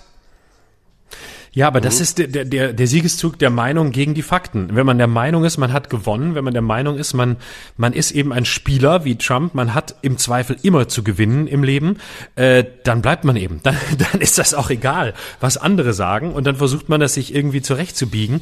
Und ähm, ich, ich, fra äh, ich frage mich wirklich, wie, wie, wie er das macht, aber ich glaube, es ist einfach tief in diesem Charakter drin. Das ist wahrscheinlich der Punkt. Er kann nicht verlieren. Er will nicht, es kommt in seinem, es kommt in seinem Weltbild nicht vor, eine Niederlage einzugestehen. Für ihn gibt es nur Sieg und Niederlage und er ist auf der Seite, auf der Seite des Siegs. Und deswegen äh, versucht er das so lange durchzuziehen, wie es geht. Äh, und er ist ja noch nicht mal in der Lage, ähm, jetzt, also er könnte ja jetzt relativ schnell diese zwei Monate anfangen zu nutzen, um noch wirklich ähm, dem, seinem Nachfolger Joe Biden das Leben schwer zu machen. Also das fängt ja an bei, bei irgendwelchen äh, Dekreten, die er noch erlassen könnte, was er nicht tut. Ähm, stattdessen ist er doch emotional bisher so äh, eingenommen von dieser Wahl, von der Situation, dass es ernsthaft Leute gibt, auch aus der der eigenen Partei, die ihm sagen wollen, dass er nicht gewonnen hat, dass er damit erstmal klarkommen muss. Das sieht man ja auch an dieser völlig durchgeknallten Twitterei, wo er erst sagt, ähm, ja, er würde jetzt anerkennen, dass Joe Biden irgendwie doch gewonnen hat und dann fällt ihm danach auf, dass der Tweet jetzt doch eindeutig eine ein, ein Eingeständnis der Niederlage war. Dann twittert er hinterher, ja, nee, Moment, also äh, aber natürlich nur, weil die Wahl gefälscht war und ähm, weil man uns die Wahl gestohlen hat. Sonst hätte er natürlich nicht gewonnen. Und dann kommen irgendwie so und so viele Tweets hinterher, wo du genau merkst, der Typ ist komplett handlungsunfähig, weil er noch immer nicht gerafft hat, dass er in einer Demokratie lebt, in der er abgewählt werden kann und in dem man einfach auch eingestehen muss, das war meine Zeit, ich übergebe jetzt das Amt an meinen Nachfolger. Und das hätte man, das hätte man ja nie für möglich gehalten, dass man eine, eine so, ein, dass der Grund für die Wahl einer Person offensichtlich seine psychische Störung ist. Und ich bin immer noch der Überzeugung, das ist erst der Anfang. Also Trumps Abwahl ist der Anfang von dem, was noch kommen kann, weil er ist nur der, er ist einfach nur der Erste, der gezeigt hat, wie man es macht und das technisch auch noch sehr schlecht, weil er schlecht vorbereitet ist und weil, weil er nicht die Geduld hat und auch wahrscheinlich nicht den Intellekt und nicht die Leute um sich rum, die ihm sagen, wie man es wirklich macht. Also sein Versuch, die, die USA zu einem autoritativen System umzubauen, sind ja so auf halber Strecke stehen geblieben. Die einzigen ernsthaften Versuche waren, den Supreme Court zu beeinflussen, indem er da Richter hinsetzt, die das machen, was er will. Aber ansonsten ging ja nicht viel und das liegt einfach an seiner strategischen Schwäche. Und der große Fehler war damals Steve Bannon rauszuschmeißen. Der war eigentlich der, der ihm, der wollte ihm das beibringen. Der hat, der hat Lenin gelesen, der hat, der, der kannte Stalin, der kannte Ideologie, was man ja in den USA überhaupt nicht kennt. Und dessen Ziel war, ähm, aus, rauszukommen aus der Dialektik, die in den USA ähm, so führend ist, nämlich äh, Moral oder Geld. Das ist das, was, was in den USA die beiden führenden äh, Maximen sind, Moral oder Geld. Und äh, in den USA gibt's keine Ideologie. Das gibt's eben äh, in, in Russland. Und das hatte Steve Bannon drauf. Und der wäre wahrscheinlich, nach allem, was wir von ihm wissen, schlau genug gewesen, ähm, Trump genau das einzubläuen, um, äh, um so auch wirklich mit Geduld ähm, die, die, die Verfassung so auszuhebeln, dass wirklich ein autoritatives System daraus werden kann. Und den hat er rausgeschmissen, wie alle anderen auch. Da kann man jetzt dankbar sein, aber das ist natürlich nur eine Blaupause für Leute, die das wirklich durchziehen und sich jetzt angeguckt haben, wie man es bei Trump auf der einen Seite macht, indem man einfach lügt, indem man einfach alles sagt, was einem gerade einfällt, aber auf der anderen Seite auch, wie man es nicht macht, indem man nämlich zu doof ist, sich wirklich mit Verfassungsfragen auseinanderzusetzen. Mhm. Ja. ja, ich ja, bin, ich bin heute nicht auf dem Analysetrip. Ich bin heute eher so auf dem äh, Fühltrip. Und ähm, wir können auch gerne noch ein bisschen fühlen, aber das, das äh, wollte ich jetzt so zum aktuellen Stand der US-Wahl noch sagen. Wir können gerne gemeinsam noch ein bisschen äh, in die Gefühlswelten eintauchen, habe ich überhaupt nichts dagegen. Ich muss auch hier nicht mit Analyse die, die äh, alles, alles zukleistern, aber so ein bisschen hatte ich gerade Bock. Ja, ja, ja, das ist auch total okay. Du kannst ja deinen Part haben und ich kann meinen Part haben. Ja. Ähm, ich habe halt die letzten Tage einfach, ich bin auch übersättigt, ehrlich gesagt. Also ich habe, ich mache gerade auch so ein bisschen Pause von Internet, Fernsehen, Medien, Nachrichten, weil äh, das kommt halt auch noch dazu. Ne? Die, du bist ja nicht nur mit dir selbst äh, musst du umgehen und der Situation ausgeliefert, sondern du musst ja auch noch mit dem umgehen, was um dich herum ist und in dich eindringt. Ja. Und das ist mir zu viel. Also natürlich bin ich ein politischer Mensch und ich verfolge das alles. Ähm, aber ich habe nicht zu allem sofort eine Meinung. Das ist zum Beispiel etwas, was mir in den letzten Tagen auch immer mehr bewusst wurde, dass ich irgendwie so einen inneren Druck hatte, der total sinnlos ist, zu allem immer eine Meinung haben zu müssen. Mhm. Und äh, eine patente Meinung auch, eine, die möglichst abgeschlossen und plausibel klingt. Und ich bin das aber im Moment nicht. Also ich bin im Moment in einem Prozess der Findung und ähm, habe halt bestimmte Eindrücke und auch Ahnungen und ähm, ich merke auch bestimmte Effekte, die ich dir eben beschrieben habe. Aber ich kann das nicht ähm, konkludieren. Also ich kann jetzt nicht sagen, das ist es und das bleibt so, sondern das wechselt halt ständig. Und das, was ich eben mhm. meinte, diese Geschichte in den USA, die ähm, ist eben nur so ein Mosaiksteinchen in diesem gesamten Gefüge, das im Moment so, so aus dem Gleichgewicht zu geraten scheint oder geraten zu sein scheint seit geraumer Zeit. Und ähm, da ist mein Ansatz gerade, das zu verstehen, eher ein philosophischer als ein politischer. Mhm. Na, und du okay. bist ja, du hast ja Philosophie studiert, deswegen ist das ja eigentlich ein Thema, das du ähm, gut nachvollziehen kannst. Ähm, ja. Ja, einfach die Perspektive, einfach die Perspektive auf die Sache ein bisschen zu verändern. Also ich glaube, ich sag's mal konstruktiv. Was mhm. uns mhm. in Anführungsstrichen normalen Menschen im Augenblick mehr hilft, ist uns mit der Wirkung dieser ganzen Konstellation zu beschäftigen und herauszufinden, wie wir sie konstruktiv absorbieren können. Und absorbieren heißt ja nicht abstoßen, sondern absorbieren heißt ja etwas auch aufzunehmen und es Teil von sich sein zu lassen. Und ähm, das können wir, glaube ich, nur, wenn wir auf der einen Seite einen nüchternen Blick auf die Fakten und die Entwicklung wahren, wenn wir auf der anderen Seite aber auch die Grenzen erkennen, also die Grenzen des mit uns Machbaren, ohne darin eine Aufforderung zu sehen, radikalen Widerstand leisten zu müssen oder uns irgendeiner Bewegung anzuschließen, die sich für eine Widerstandsbewegung hält, sondern einfach für uns auch zu spüren, was passiert eigentlich in diesem Moment, in dem diese Grenze überschritten wird. Wie gehe ich damit um? Kann ich das aushalten? Muss ich es in irgendeiner Art und Weise kompensieren? Oder was, was mangelt mir gerade? Oder was ist mir vielleicht sogar zu viel? Weil ich glaube, es geht wirklich im Augenblick nicht nur um die Stabilität einer Nation, Nation, die sich zusammensetzt aus der Stabilität ihrer Bürger, sondern es geht auch ein, es geht auch um eine Stabilität unserer Gedanken. Und damit meine ich eben nicht dieses Proforma Patente und diesen Selbstbetrug, wenn ich Dinge erkenne und einordne, dann habe ich eine Position, die mir Sicherheit gibt, sondern ich glaube, dass unsere Stabilität im Moment aus der Unsicherheit und aus der Ambivalenz entstehen muss und dass wir diese Unsicherheit und diese Ambivalenz, die Ungewissheit nicht äh, uns leben lassen dürfen, sondern dass wir versuchen müssen, sie auszutarieren und ein neues Gleichgewicht darin zu finden. Das klingt sehr, das klingt sehr schön. Ähm aber die Frage ist ja, gibt es eine Sicherheit in der Ambivalenz? Nein, die gibt es eben nicht, aber es gibt doch, die gibt es aber die ist anders als die Sicherheit in der Eindeutigkeit. Die Eindeutigkeit mhm. ist ja auch eine Verantwortung, die man abgibt, weil jemand vielleicht einem sagt, es ist richtig oder falsch, was du tust. Und wir merken ja jetzt, dass auch die Politik, der wir Verantwortung für Eindeutigkeit gerne übertragen, diese Eindeutigkeit nicht mehr gewährleisten kann. Auch die Politik ist ambivalent und sagt, wir wissen nicht, ob das, was wir tun, richtig ist, aber wir müssen es tun. Und ich glaube, es gibt einen Weg in diesem ungewissen Bereich, in dieser Grauzone sich zurechtzufinden, aber dieser Weg darf eben nicht sein, einen Gedanken zu finden, den man für plausibel, für besser, für richtig, für schwarz oder für weiß hält, sondern dieser Weg besteht darin, dass man unterschiedliche Gedanken gegeneinander und miteinander abwägen kann und permanent bereit ist, sie auch zu überprüfen. Auf die eigene Richtigkeit, aber auch auf die Richtigkeit für die anderen. Und das ist ein sehr anstrengender Prozess, deswegen wirklich vielleicht auf dich heute, ich hoffe nicht resigniert, aber tatsächlich angestrengt.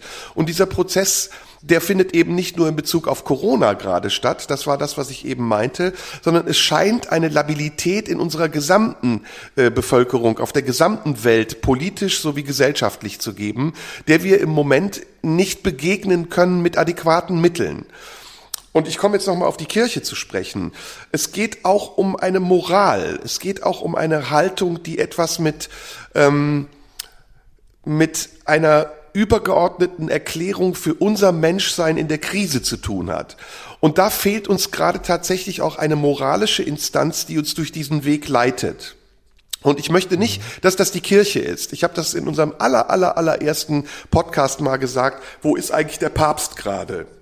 Mhm. Ähm, weil ich mir insgeheim doch wünsche, dass es nicht die Kirche, aber irgendeine Instanz gibt, die das filtert, was gerade so ungefiltert in die Atmosphäre geschossen werden kann. Zum Beispiel, ich sag's mal noch banaler, irgendeine Instanz, die irgendwann sagt, so, jetzt schalten wir Donald Trump mal Twitter ab. Oder so, jetzt wird der Begriff Fake News mal festgelegt. Nein, es ist eben kein Fake News. Oder das, was in Amerika ja gerade auch exemplarisch stattfindet innerhalb eines demokratischen Rahmens. Dass man sagt, du kannst noch so oft behaupten, dass die Wahl gefälscht war. Nein, sie ist nicht gefälscht. Wir haben die Stimmen nochmal gezählt. Wir haben die Wahl beobachtet. Es gibt internationale Stimmen, die sagen, das ist regelmäßig und jetzt ist Schluss. Also, ne, also das wünsche ich mir so in meinem Inneren. Aber es gibt keine übergeordnete Instanz, an die ich mich damit richten kann, sondern ich merke, das muss ich für mich selbst entscheiden. Und deswegen ist mein Gefühl gerade, jetzt ist Schluss. Ich lasse mich nicht mehr beeinflussen von den ganzen Nachrichten, den Medien, den Rumors und den Leuten, die meinen, eine Meinung zu haben, sondern ich versuche ein Gleichgewicht zu finden aus dem, was ich empfinde und dem, was ich wahrnehme. Und das ist im Augenblick, dass ich sehe, okay, es geht an die Grenze. Und wenn die Grenzen überschritten werden, muss ich gucken, wie wie ich damit besser zurechtkomme. Mhm. Aber interessant ist doch, dass du auf der einen Seite ähm, sehr für Ambivalenz wirbst, was ich auch, was ich auch sehr, sehr, was ich sehr unterstütze und was ja ein sehr wichtiger Ansatz ist, nämlich sich zu fragen, wie könnte eine, ähm, ja, ob man es Sicherheit nennt oder äh, anders, aber wie könnte sozusagen eine vorübergehende Sicherheit, ein mindestens ein fester Boden in der Ambivalenz aussehen? Also wie kriegt man quasi äh, Festigkeit on shaky ground, wie man im Englischen sagt, also so auf wackeligem Boden. Ne? Also hey, unsere Gespräche. Sorry, ich, ich, ich gerade habe ich so einen Impuls, dir das zu sagen. Unsere Gespräche werden immer geiler, finde ich. Wir haben so ein bisschen so ähm, missmütig angefangen heute. So, ja, haben wir denn eine Beziehung oder so? Äh, wie, also wir haben schon mittlerweile echt eine geile innere Beziehung, egal wie wir sie nennen wollen. Und du, du sprichst mir in vielen Dingen total aus dem Herzen. Sorry, ich wollte das nur gerade sagen. Das okay, das, das freut mich. Also ich wollte den Gedanken, ich wollte mal versuchen, den Gedanken zu machen, wie kriegen wir Festigkeit äh, quasi auf, auf einem Boden, der nicht fest ist. Also es geht im Grunde genommen darum, dass man äh, vielleicht, wenn man es bildlich fasst, wie auf so einem Floß ist, dass äh, auf einem Fluss ist, der eben äh, Stromschnellen hat, der reißend ist oder wenn man es sich in einem, in einem Meer vorstellt, ne, wenn man auf so einem, wenn man auf so einem Fluss steht und irgendwo an einem Atlantikstrand und äh, man weiß, da ist irgendwie, äh, da ist der Sand, aber der ist äh, weiter weg und man muss sich irgendwie bewegen, obwohl ähm, e, eben sich das Floß unter einem auch bewegt. Und diese Festigkeit in nicht festen Zeiten, also das ist, glaube ich, die ganz große Herausforderung im Moment. Und äh, dann eben nicht äh, das Pendel ausschlagen zu lassen in die ins eine Extrem, das versucht sich an irgendwelche Eindeutigkeiten oder oder äh, feste feste Vorsätze zu klammern und zu sagen, hey, es da, da muss doch jetzt was sein, da muss doch jetzt was endgültiges sein,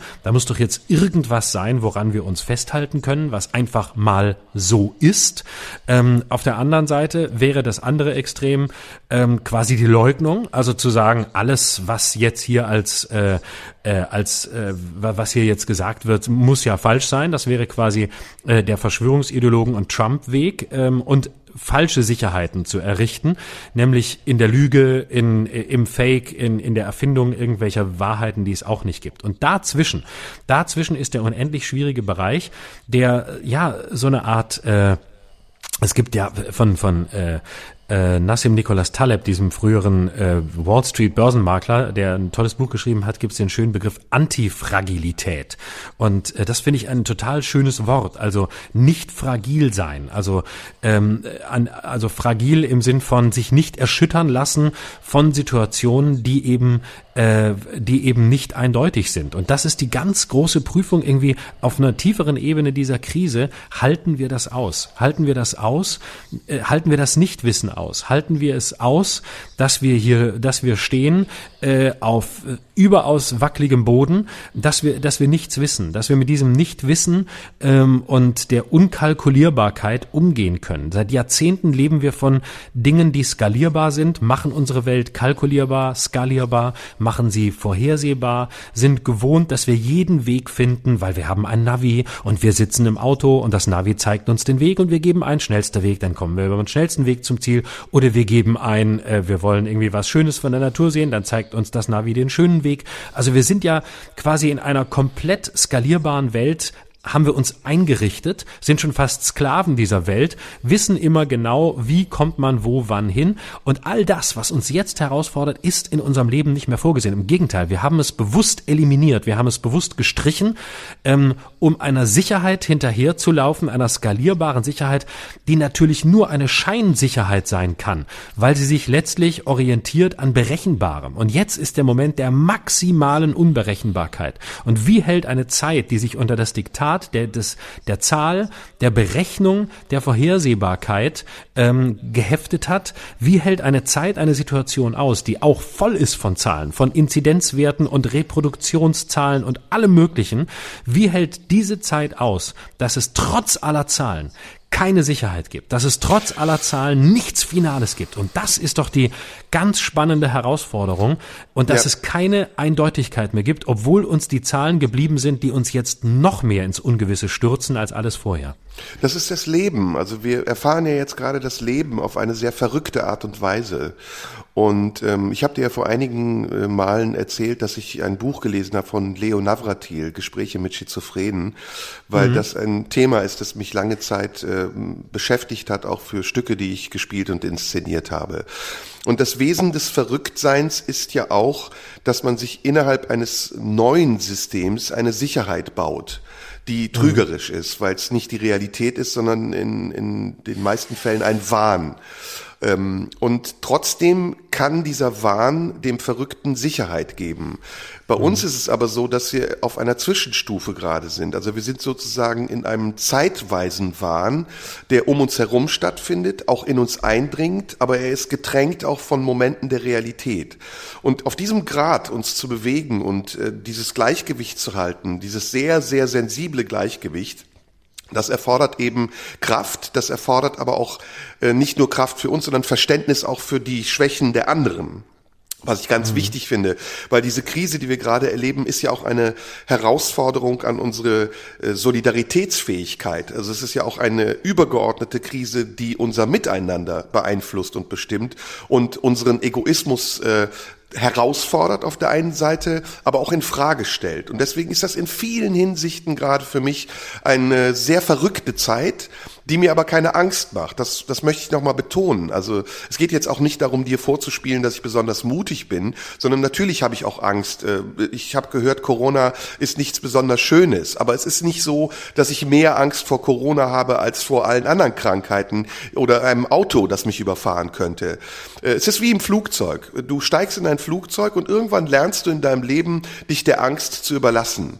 Beim ersten Mal denkst du noch, boah, was mache ich hier eigentlich? Ich setze mich hier in eine Metallröhre und fliege in 12.000 Metern Höhe über den Atlantik. Irgendwann schaltest du diese Angst aus und du verstehst, wo diese Angst ihren Platz hat. Du kannst ihr einen Ort geben, in dem sie sich geborgen und sicher fühlt. Und so ist es gerade mit meiner Auseinandersetzung mit Corona. Ich bin sozusagen im ersten Flug mit Corona und mir ist noch sehr bewusst, wie unheimlich das alles ist. Aber ich weiß auch, dass im nächsten Schritt ich einen Platz finden muss und werde für diese Angst, die Corona mit sich bringt und der Auseinandersetzung, wie ich mich in diesem Ungleichgewicht, diesem Gefüge aus Egoismus, Solidarität, politischer äh, Sicht auf die Dinge und philosophischer, aber auch meiner eigenen Psychologie finden muss. Ich möchte dir noch was Persönliches erzählen. Mhm. Ähm, ich weiß nicht, ob das zu weit geht, wenn ich das hier in diesem Podcast dir erzähle, aber es, es geht, glaube ich, nicht zu weit. Ich habe einen Albtraum, der mich seit Jahren verfolgt, den ich vor einigen Jahren mal hatte und der das eigentlich ganz gut wiedergibt, was ich im Augenblick empfinde, wie ich mich spüre. Ähm, in diesem Albtraum ähm, es geht um eine Trennung, die ich vor etlichen Jahren hatte. Eine sehr schwierige Trennung ähm, in, einer, in einer Beziehung, die mir sehr wichtig war. Und in diesem Albtraum gehe ich mit meinem besten Freund durch die Innenstadt meiner Heimatstadt und alles wirkt sehr apokalyptisch. Es ist alles sehr zerbombt. Und ich weiß, wir sind in einer Zukunft oder in einer surrealen Zeit. Es ist nicht die Gegenwart, es ist auch nicht die Vergangenheit, es ist aber auch nicht wirklich die Zukunft, sondern es ist so eine komische Zeit, die ich nicht einordnen kann. Und dann gehen wir an einem Auto vorbei, das am Straßenrand steht und vollkommen ausgebrannt ist. Ähm, ich weiß nicht, geht's dir da ähnlich wie mir? Ausgebrannte Autos machen mir Angst. Die finde ich gruselig. Mhm. Also so ein mhm. Autowrack, wo du siehst, da ist irgendein Unglück passiert, da sind Menschen drin verbrannt und du, du meidest das, das Auto anzufassen, geschweige denn dich reinzusetzen. Mhm. Mein Kumpel aber, der hat sich in dieses Auto hineingesetzt und hat gesagt, ey, guck mal, das fährt ja doch geil und hat so gespielt. Und ich habe gesagt, nee, ey, lass das, das ist nicht gut. Und dann hat er angefangen, an Knöpfen rumzudrücken und auf einmal macht es so und ich bin in eine Zeitmaschine geschluckt worden und bin ein halbes Jahr vor dieser Trennung aufgewacht. Also ich habe gemerkt, ich bin genau in derselben Stadt, im selben Ort, aber es ist einfach ein halbes Jahr vor diesem schwerwiegenden Ereignis, das ich kenne. Und ich war total verzweifelt, weil ich dachte, scheiße, ich weiß, was passieren wird und ich, niemand weiß das außer mir und ich muss denen das erzählen. Und bin dann zu meiner Schwester gegangen und habe gesagt, ey, äh, ich weiß, dass ich in, in, einem halben Jahr werde ich ein ganz großes Problem haben. Ich, ich, es wird eine Trennung sein. Und meine Schwester denkt natürlich, ich sei verrückt. Und, und sagt, hä, wie kommst du denn darauf? Und am Ende, lange Rede, kurzer Sinn, suche ich einen Psychiater auf, weil ich denke, okay, der kennt sich ja mit Verrückten aus. Und erzähl dem das und der sagt, ja, ja, ich weiß. Und ich bin total verzweifelt, weil ich weiß, dass er es nicht weiß, aber denkt, dass er mir das Gefühl geben muss, dass ich nicht verrückt bin, damit ich nicht denke, dass ich verrückt bin. Also eine totale Klemme, in die ich gerate mit der Realität, mit der Fiktion, mit dem, was ich über Dinge weiß und der Ungewissheit, mit der ich umgehen muss, um nicht zu nah an mich ranzulassen, dass es mich verängstigen kann. Kannst du diesen Traum, kann, hat er dir was gebracht oder war der jetzt total aus dem Nichts? Nein, ich kann es, nein, ich kann es schon nachvollziehen. Also ähm, ich, ich äh, bin noch einen Schritt vorher bei dem, was du über äh, über den Wahn gesagt hast. Und äh, wenn ich da noch mal einmal kurz hin zurückkam, bevor wir Natürlich, sehr, zurück sehr darf, bevor wir über den, bevor wir über den noch mal über, über den über den Traum reden. Also ähm, die oder was vielleicht beides verbindet, ist ja die die Grunderkenntnis, dass wir meistens von denen, die wir ausschließen, ähm, äh, aus der Gesellschaft am meisten lernen können. Ne? Also äh, gerade beispielsweise Schizophrenie ähm, ist ja eine äh, wirklich sehr, sehr, ich sage, äh, spannende Krankheit, nicht im verharmlosenden Sinne, sondern im Sinne von einer eine Erkrankung oder einem Zustand, ähm, von der wir sehr viel ähm, über uns selbst lernen können. Und ich meine damit explizit nicht die Verharmlosung und die Inflationierung des Schizophreniebegriffs, der ja auch häufig stattfindet. Ja, ja, ja. so wie Leute auch sagen, hat, genau so wie Leute auch sagen, hat der Tourette-Syndrom oder ja, ja, ja, nein, nein, das finde ich, das finde ich ganz schrecklich übrigens. Das, ähm, ja, es ist wirklich, es findet da schon eine, eine, also Sprachungenauigkeit statt und eine, eine Inflationierung von, von ähm, gefährlichen Begriffen. Das kann man ja an ganz vielen Ebenen sehen. Und ich glaube aber, dass man gerade äh, da in den, in den, in den Psychiatrien, in den, äh, in den Krankenhäusern äh, wirklich sehr viel lernen kann, auch wir lernen können über uns selbst, nämlich über unsere eigenen Versuche, ähm, Strukturen zu schaffen, die uns Halt geben, die wir natürlich auch brauchen, die da sein müssen, sonst wären wir nicht überlebensfähig, aber die wir uns eben manchmal auch ähm, selbst bauen um Sicherheiten um uns rum zu bauen, die es einfach nicht gibt, um uns Scheinsicherheiten zu, äh, zu, zu schaffen. Und das ist äh, der, das ist der gefährliche Punkt. Und da können wir bei den, bei den sogenannten äh, Wahnsinnigen, wie Foucault sie nennt, äh, wirklich sehr viel sehen, weil sie ja genau das machen. Sie versuchen sich quasi eine Welt zu schaffen, ein System zu schaffen, das absolut ist und das immer funktioniert und das immer richtig ist. Also wenn du einem Menschen, der eine schizophrene Erkrankung oder eine verwandte Erkrankung hat, irgendetwas erzählst, was ihn aus seinem System raushauen soll, ähm, dann erkennst du ihn daran, dass er sofort das, was du ihm sagst, in sein System integrieren ja. wird. Ja. Und egal was es ist, ähm, ich weiß nicht, ob ich das schon mal erzählt habe, ich hatte einmal, kurze Geschichte, als ich noch früh morgens beim Radio moderiert habe, bei SWR 3, ähm, vor vielen Jahren, äh, hatte ich mal einen Anrufer, äh, da habe ich nachts moderiert und äh, da ich, hatte ich einen Anrufer dran, der rief an und sagte, ja, ähm, würde jetzt gerne wissen, äh, was gleich in den Verkehrsmeldungen vorkommt. Und dann habe ich gesagt, wieso willst du wissen, was in Verkehrsmeldungen vorkommt? Ich dachte zuerst, er ist auf der Autobahn oder so und will wissen, was los ist. Und dann sagt er, ja, ich brauche das. Und dann sage ich, ja, wieso? Wo bist du denn? Ja, ich bin in München. Und dann habe ich gesagt, ja, wo denn? Ja, ich bin hier an der U-Bahn-Station Harras. Und dann habe ich gesagt, ja, und wieso musst du jetzt da die Verkehrsmeldungen wissen? Ja, die sagen mir, wo ich hin muss. Und dann habe ich schon gedacht, hä, was? Und äh, dann habe ich gesagt, ja, wieso, was sagen die dir denn? Ja, und zwar die, die Reihenfolge der Autobahnnummern würde ihnen sagen, würde, würden ihm sagen, was er zu tun hat. Und äh, dann habe ich ihm gesagt, habe ich ihm sogar, dachte, dachte ich, okay, ich gehe da mal drauf ein, habe gesagt, ja, pass auf, da und da und ist aber gerade nicht viel los, sind nur zwei Meldungen. Ja, welche Musik als nächstes liefe? Und dann habe ich ihm die Musiktitel der nächsten halben Stunde alle genannt und dann sagte er, ja, ähm, äh, und äh, aber äh, aus der Buchstabenreihenfolge der Anfänge der Songs würde ihm jetzt der Weg gezeigt. Und dann habe ich zu ihm gesagt, du, aber äh, wie kommst denn du da drauf? Ja, das würde, da würde ja jemand, das würde ja jemand alles genauso vorbereiten und derjenige, der diesen Musikplan vorbereitet hat, der sei der, den er braucht, um den Weg zu kennen aus der, aus, aus seiner Situation. Und dann habe ich ihm gesagt, ja, pass auf, du, ähm, hier gibt's gar niemand mehr, der die Musik zusammenstellt. So was macht heute der Computer. Da gibt's einen Musikredakteur, der kontrolliert das, aber das ist nicht mehr wie früher, wo da einer sitzt und sagt, dann spielen wir das, dann spielen wir das.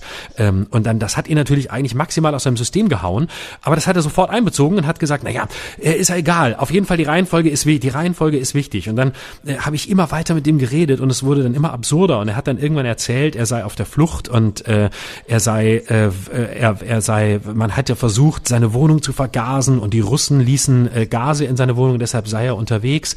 Und dann ist er wirklich durch halb München gelaufen. Ich habe irgendwann Google Maps aufgemacht und verfolgt, wo der überall hingelaufen ist. Und ähm, der, der war wirklich komplett in seiner eigenen Welt. Und es ging immer weiter. Und dann ging es um die Nachrichtenmeldungen und äh, die ihm jetzt den Weg zeigen sollten. Und ähm, er sei Zeuge gewesen äh, früher von äh, der Situation, als äh, ein Mädchen missbraucht wurde, da sei er Zeuge gewesen. Und dann habe ich ihn immer weiter gefragt und habe gesagt, ja, aber wer sind denn die Leute, die ich verfolgen? So er am Ende sagte, er dürfe mir das nicht sagen, weil ähm, die würden ja zuhören, die würden alle seine Leitungen abhören und wenn er mir jetzt sagt, wer das war, dann sei ich genauso gefährdet und dann würde mich die Russenmafia morgen umbringen. Also es ging immer weiter und ich hatte, du hattest einfach mit Argumenten keine Chance da reinzukommen. Das wird sicher eine furchtbare Geschichte gewesen sein. Ich habe später von jemandem, der sich in München auskennt, erfahren, dass da am Harras auch, auch häufig auch äh, Sozialwohnungen sind, wo eben Menschen auch untergebracht sind, die nicht mehr in Psychiatrien sind und äh, das war so irre, weil du, weil der wirklich auch in seiner Welt, in der Welt des Abgeschlossenseins, in diesem komplett geschlossenen Weltbild eine Überzeugungskraft hatte, dass ich wirklich eine Stunde mit dem telefoniert und dass ich irgendwann dachte, vielleicht hat er recht, vielleicht hat er wirklich recht. Oh, krass. Und ich war ich bin da wirklich nicht anfällig für solche Sachen, aber der hat es geschafft, mich in einen Sog seines Systems reinzuziehen, dass ich wirklich einen Kraftakt brauchte, mir immer wieder klar zu machen, dass das nicht stimmen kann, dass der Typ einfach schwer krank ist, schwer psychisch krank. Ja, und da gibt's eine ganz interessante Sache, die uns beide ähm, verbindet und ähm, ja im Moment auch beschäftigt, glaube ich. Wir sind ja Grenzgänger zwischen der Realität und äh, gewissen Bereichen, die wir Fantasie nennen, aber die im Zweifelsfalle sich auch zu einem Wahn entwickeln können. Ein Wahn ist mhm. ja nichts anderes als eine weiterentwickelte Fantasie. Ähm, wenn ich das mal so simpel sagen kann, ohne den Anspruch mhm. dabei zu stellen, jetzt fachmännisch richtig zu sein. Ähm, und ich weiß nicht, du wirst den Film Birdman kennen, mhm. wo ja ähm, Michael Keaton einen Schauspieler spielt, der diese beiden Ebenen nicht mehr auseinanderhalten kann.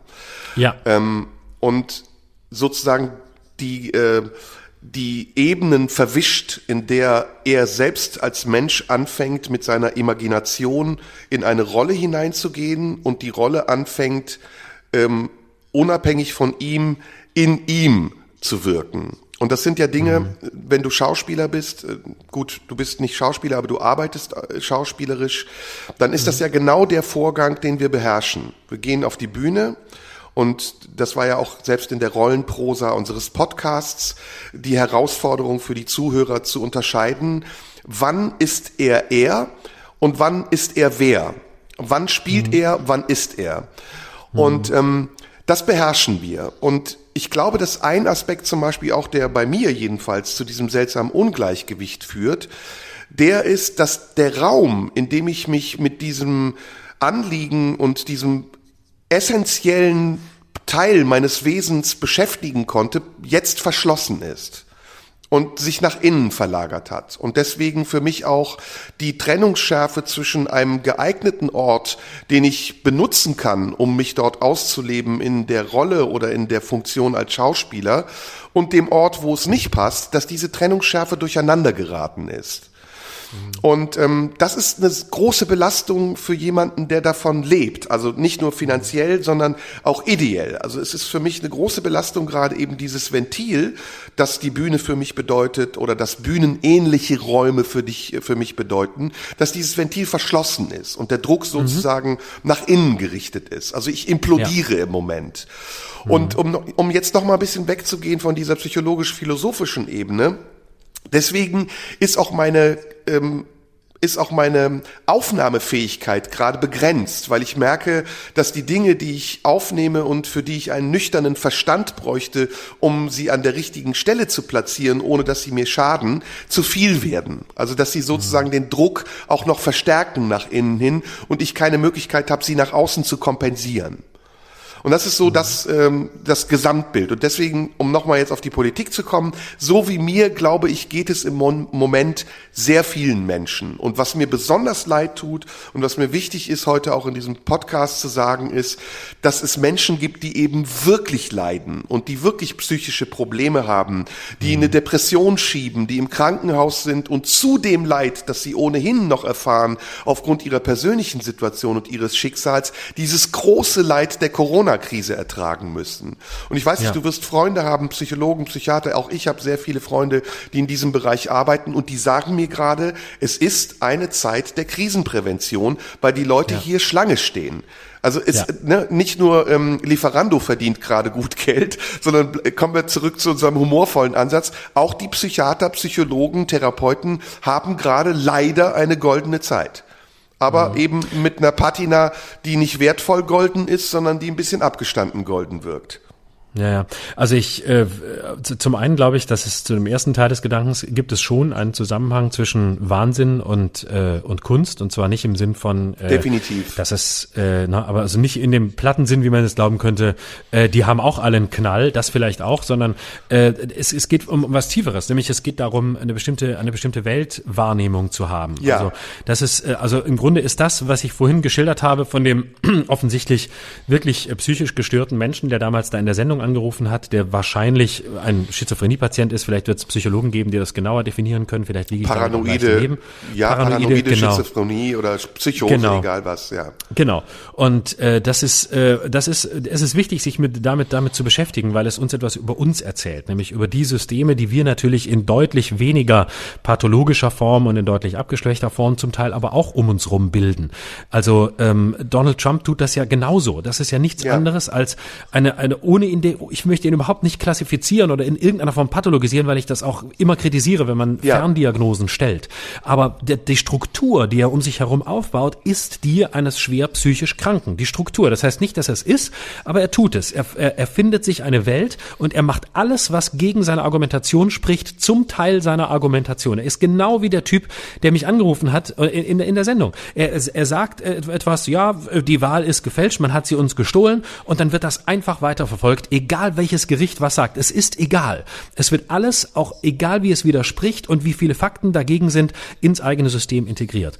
Und ich glaube, der produktive Prozess kann nur sein, dass wir selber uns fragen, inwieweit haben wir diese Anteile in uns selbst, nämlich ähnliche Selbst- oder Welterklärungsversuche, die manchmal auch abgeschlossen sind, die manchmal auch versuchen, ähm, äh, eine Eindeutigkeit herzustellen, eine angebliche Klarheit herzustellen, wo einfach keine Klarheit herzustellen ist. Und dass wir uns genauso abschließen, verpanzern ähm, und äh, nicht öffnen in einem Moment, in dem aber äh, die, die, die Öffnung im unvorhersehbaren Raum die einzige Chance ist, wirklich miteinander in Kontakt zu treten, jenseits von irgendwelchen Reproduktionszahlen ja, und, und, irgendwelchen Inzidenzwerten. Und da möchte ich ähm, auch auf Grundlage der schönen Gedanken, die wir jetzt haben, die uns dazu geführt haben, jedenfalls mich dazu geführt haben, ein etwas hedonistische, hedonistischeres Bild aufzubauen von der Krise.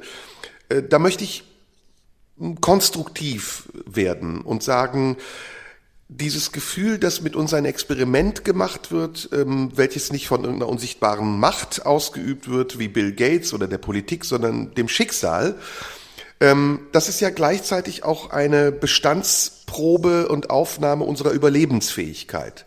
Und ich glaube, dass wir diese Krise dann am ehesten und am besten überleben werden, wenn wir sie auch als Teil der Normalität akzeptieren.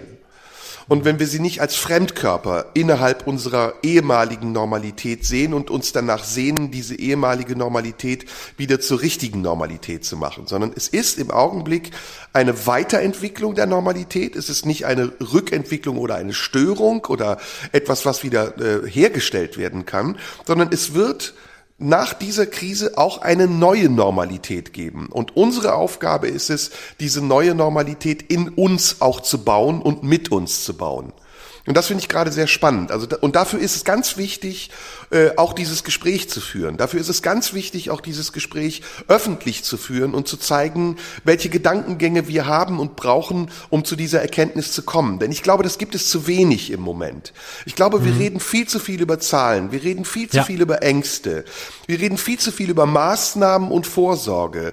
Aber was wir zu wenig tun, ist, dass wir über unsere Befindlichkeiten sprechen, dass wir über unsere Empfindungen sowohl von uns selbst, auch über die Empfindungen über die anderen nachdenken und sie austauschen und vielleicht sogar auf Entfernung, so wie wir das jetzt auch tun, verbinden, um daraus eine neue Kraft zu schöpfen, die wir ganz, ganz, ganz dringend brauchen, weil ich glaube, dass große Herausforderungen auf uns zukommen.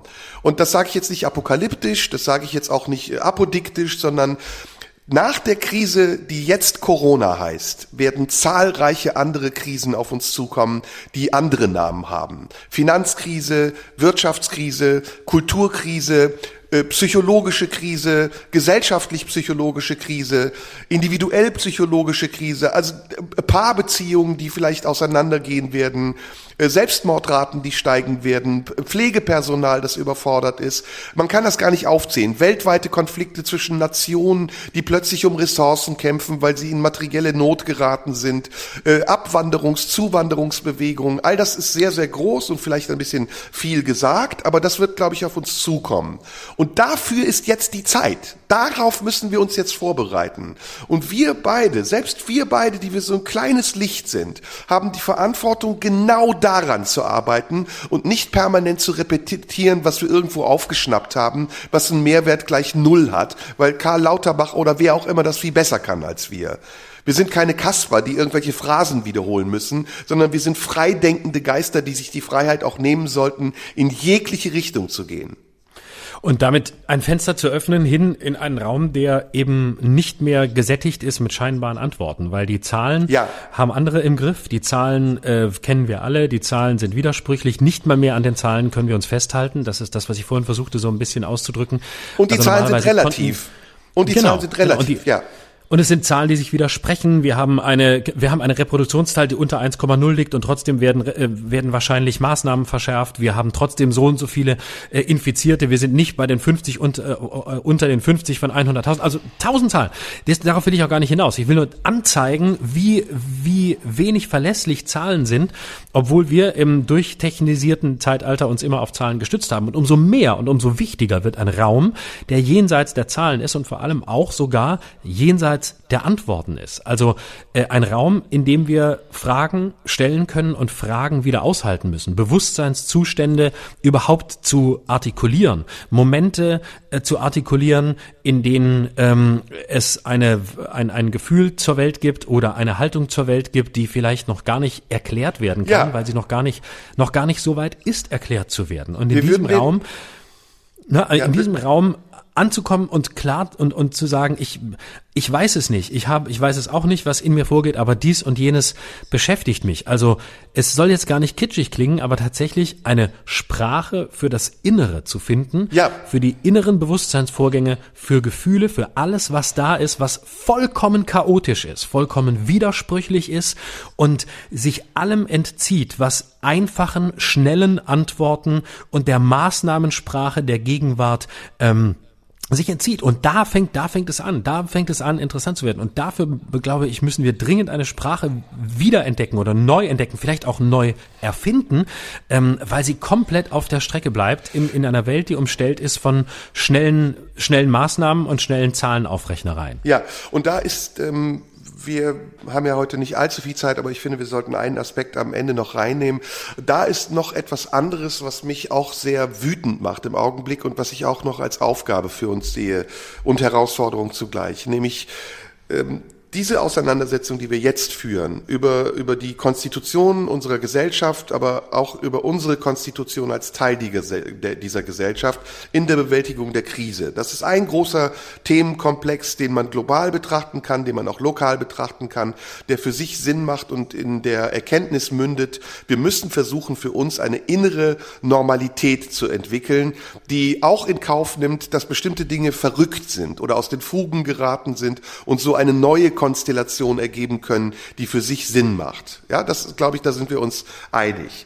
Das zweite mhm. ist aber, dass wir anfangen müssen, auch souveräner und äh, wirkungsvoller auf die Dinge zu reagieren und vielleicht sogar Einfluss zu nehmen, die diesen Prozess stören weil nämlich auch eine andere Seite existiert, die versucht, an der alten Normalität festzuhalten. Und ich komme jetzt mhm. auf den Punkt, den ich sagen will.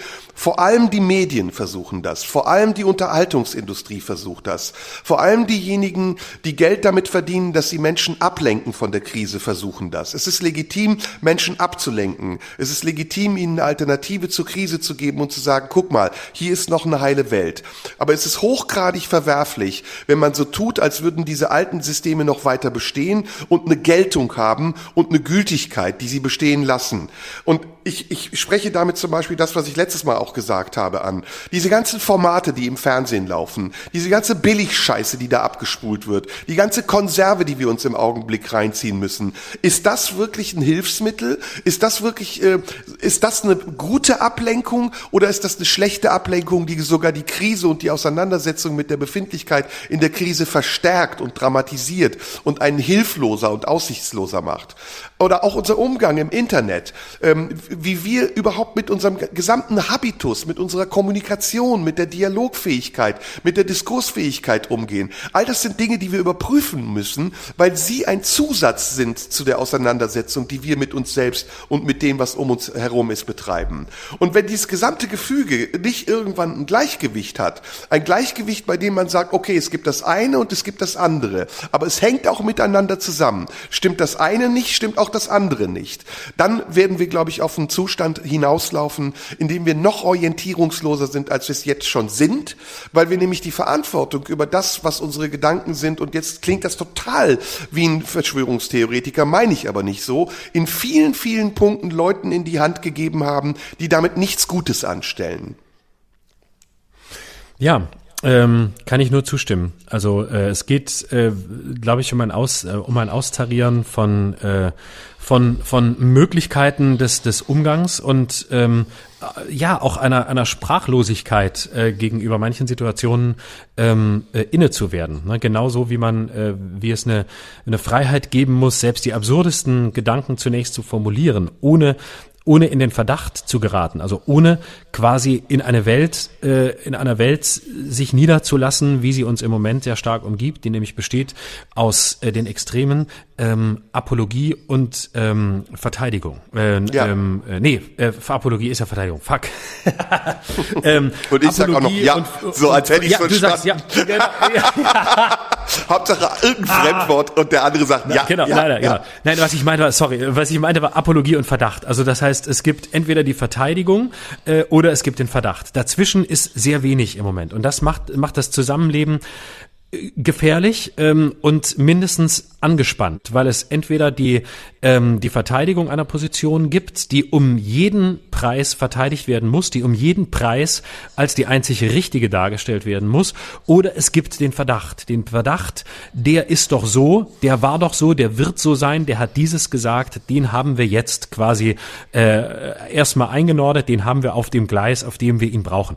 Und beides führt zu nichts. Es geht nicht darum zu beharren, und auf Standpunkten äh, zu bestehen, ähm, nur weil sie mal richtig waren und nur weil man in so einer ähm, Pseudo-Konsequenzlogik lebt, wer A sagt, muss auch B sagen, sondern es geht darum, vital und ähm, ja, beweglich zu sein, beweglich zu sein, mit Standpunkten, mit Haltungen, äh, beweglich Standpunkte auszuprobieren, Haltungen einzunehmen, der Welt gegenüber, sich selbst gegenüber, um sie auch wieder zu bewusst, äh, in einem bewussten Vorgang zu, zu verwerfen und weder sich selbst noch andere unter einen Verdacht zu stellen und auch nicht auf der anderen Seite zu glauben, man muss immer alles genauso verteidigen, wie es immer war, sondern auch Positionswechsel vorzunehmen und sie zu erklären, sich selbst klar zu werden, warum sie so sind, aber Beweglichkeit, vielleicht Vielleicht ist Beweglichkeit ähm, die Überschrift über allem, was wir heute so gesagt haben. Eine gewisse Beweglichkeit, sich selbst zu erhalten und ähm, zu, zu leben und äh, darin, äh, ja, darin, darin eine Wachheit zu behalten.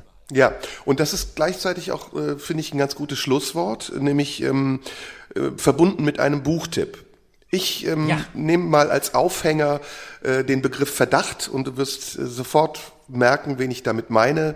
Ähm, ich empfehle Friedrich Dürrenmatt zu lesen. Gerade in dieser Zeit äh, und auch in Bezug auf das Thema, das wir heute besprochen haben, Realität, Wahnsinn, Umgang mit der verrückten Welt, mit sich in einer verrückten Welt, ähm, ist Friedrich Dürrenmatt, glaube ich, der einzig wahre Autor, den man im Augenblick lesen kann. Die Physiker, die äh, genau dieses Thema behandeln, aber auch der Tunnel oder der Verdacht selbst, also das sind Bücher, es lohnt sich, die im Augenblick zu lesen. Dann empfehle ich auch noch was. Also wenn du Unbedingt. Dürren dann empfiehlst, dann, dann empfehle ich den, den äh, Konkurrenzschweizer Max Frisch. Unbedingt Ähm, auch, ja. Ich habe erst überlegt, ob ich ja in- Max Frisch sage übrigens. Die beiden waren ja in leidenschaftlicher Abneigung verbunden, beide Schweizer, beide eine ähnliche Generation. Und ähm, ich empfehle äh, gerade jetzt in dieser Zeit, äh, es gibt vieles, vieles, vieles, was man Ja, von Max Frisch ja, empfehlen kann. Aber äh, gerade in dieser Zeit, mein Name sei Gantenbein, äh, in dem der sehr schöne Satz steht, äh, ich probiere Geschichten an wie Kleider, ähm, den ich sehr schön finde, programmatischer Satz von Max Frisch. Und ein, ein wunderschönes Buch, weil er im Grunde immer wieder durchspielt, dass sich einzelne Geschichten wiederholen, verändern, dass kleine Konstellationen innerhalb einer Geschichte, innerhalb einer Begegnung von Menschen verändert werden und sich damit ähm, etwas Kleines verändert, also quasi nur eine, ein, eine kleine Veränderung, ein Scharnier, ein kleiner Hebel wird umgelegt und trotzdem ist die Veränderung anschließend maximal. Sie ist quasi revolutionär, sie ist riesig, aber sie wird nicht durch Gewalt hergestellt, sondern sie wird durch das leichte Verrücken wieder der Begriff des Verrückten, das leichte Verrücken des Zustands hergestellt und es entstehen andere Geschichten daraus und es entstehen, es entstehen neue Konstellationen daraus. Ein wunderbares Buch, um, um die eigene Fantasiefähigkeit ähm, äh, lebendig zu halten. Mein Name ist Super. Ergantenbein von Max Frisch. Super Tipp. Und wir beenden den heutigen Podcast vielleicht mit einem Ausblick auf den nächsten. Ähm, es ist zwar kein Schweizer, aber es spielt in der Schweiz. Wir beide lesen nochmal den Zauberberg von Thomas Mann und Ja. äh, reden dann beim nächsten Mal ausführlich über den Zauberberg. Ist das ein Angebot? Wunderbar, so machen wir das. Sehr schönes das. Ende. Florian, vielen Ja. Dank für dieses äh, wirklich tolle Gespräch. Sehr anregend, sehr tiefgehend und kurzweilig, wie ich finde. Darf ich das so als So Eigenlob sagen? Ja, ne? ja, absolut, natürlich. Solange du nur dich selbst dabei meinst und äh, Nein, ich sag immer zu Ordnung. dir. Also ich sag's ja immer zu dir, meine aber mich. Genau, das ist, das ist doch dein altes Geschäftsprinzip. Woher kenne ich das seit vielen Jahren? Möchte er Mein Lieber, ich danke dir kaufen? ganz herzlich. Ja. Äh, hallo, hallo, haben Sie Taxi bestellt? ähm, ich danke dir. Ja, ich danke dir auch, Ich bestelle Florian. mir jetzt ein Taxi. Ich bestelle jetzt ein Taxi, weil ich gerne hören möchte, wie der Freenow-Fahrer sagt, hallo, haben Sie Taxi bestellt? Ja, wo sind Genau. Sie? Ich bin noch, ich bin noch nicht da. Ich, äh, kommen Sie runter? Ja, ich komme runter. Sie sind nicht unten. Nein, ich komme ja auch erst. Warum sind Sie nicht da? Ja, weil ich noch nicht da bin. Aber ich warte. Ich weiß, dass Sie warten. Wann kommen Sie? Jetzt. Nein, ich gucke jetzt raus. Sie sind jetzt nicht da. Nein, ich komme ja jetzt erst. Okay, ich fahre ab. Nein, ich fahre mit. Also warum sind Sie nicht da? Wenn Sie mitfahren wollen, müssen Sie da sein. Ja, aber ich bin ja noch nicht da. Ja, aber dann können Sie auch nicht mitfahren. Das weiß ich. Deswegen komme ich ja jetzt. Haben Sie schon mal gesagt. Ja, ich weiß, ich muss noch Schuhe anziehen. Ja, ich habe auch Schuhe. Okay, bis gleich. Ich fahre weg. Florian, super. Äh, wir hören So, uns bevor in sich jemand beschwert, be bevor sich jemand beschwert, das war nicht rassistisch und das war nicht Nein, gegen Taxifahrer, das war auch nicht gegen türkische Taxifahrer. Du bist Türke, du kannst es bezeugen. Ja, Es ja, ja, einfach ja. Wenn, man- wenn man da Taxis bestellt, es sind einfach sehr viele Leute, äh, die anrufen und sagen, hallo, haben Sie Taxi bestellt? Wo sind Sie? Und ich liebe Und- das. Ich liebe das sehr. Genau. Aber äh, als guter Deutscher und halbwegs Nazi sollst du wissen, es heißt Taxen und nicht Taxis. Habe ich gesagt, dass ich. Taxis bestelle? Scheißegal, du hast auch apologetisch gesagt. Mein Lieber, wir sprechen in zwei ja. Wochen wieder. Dann darf man auch Taxis sagen. Wer Apologie sagt, darf auch Taxis sagen. So, ich bestelle mir jetzt drei Tax Taxensens. Taxa, so, Taxas. tschüss. Mein Lieber, tschüss, mach's gut. Bis dann. Tschüss. Das war Schröder und Sumunju. Der Radio 1 Podcast. Nachschub gibt's in zwei Wochen.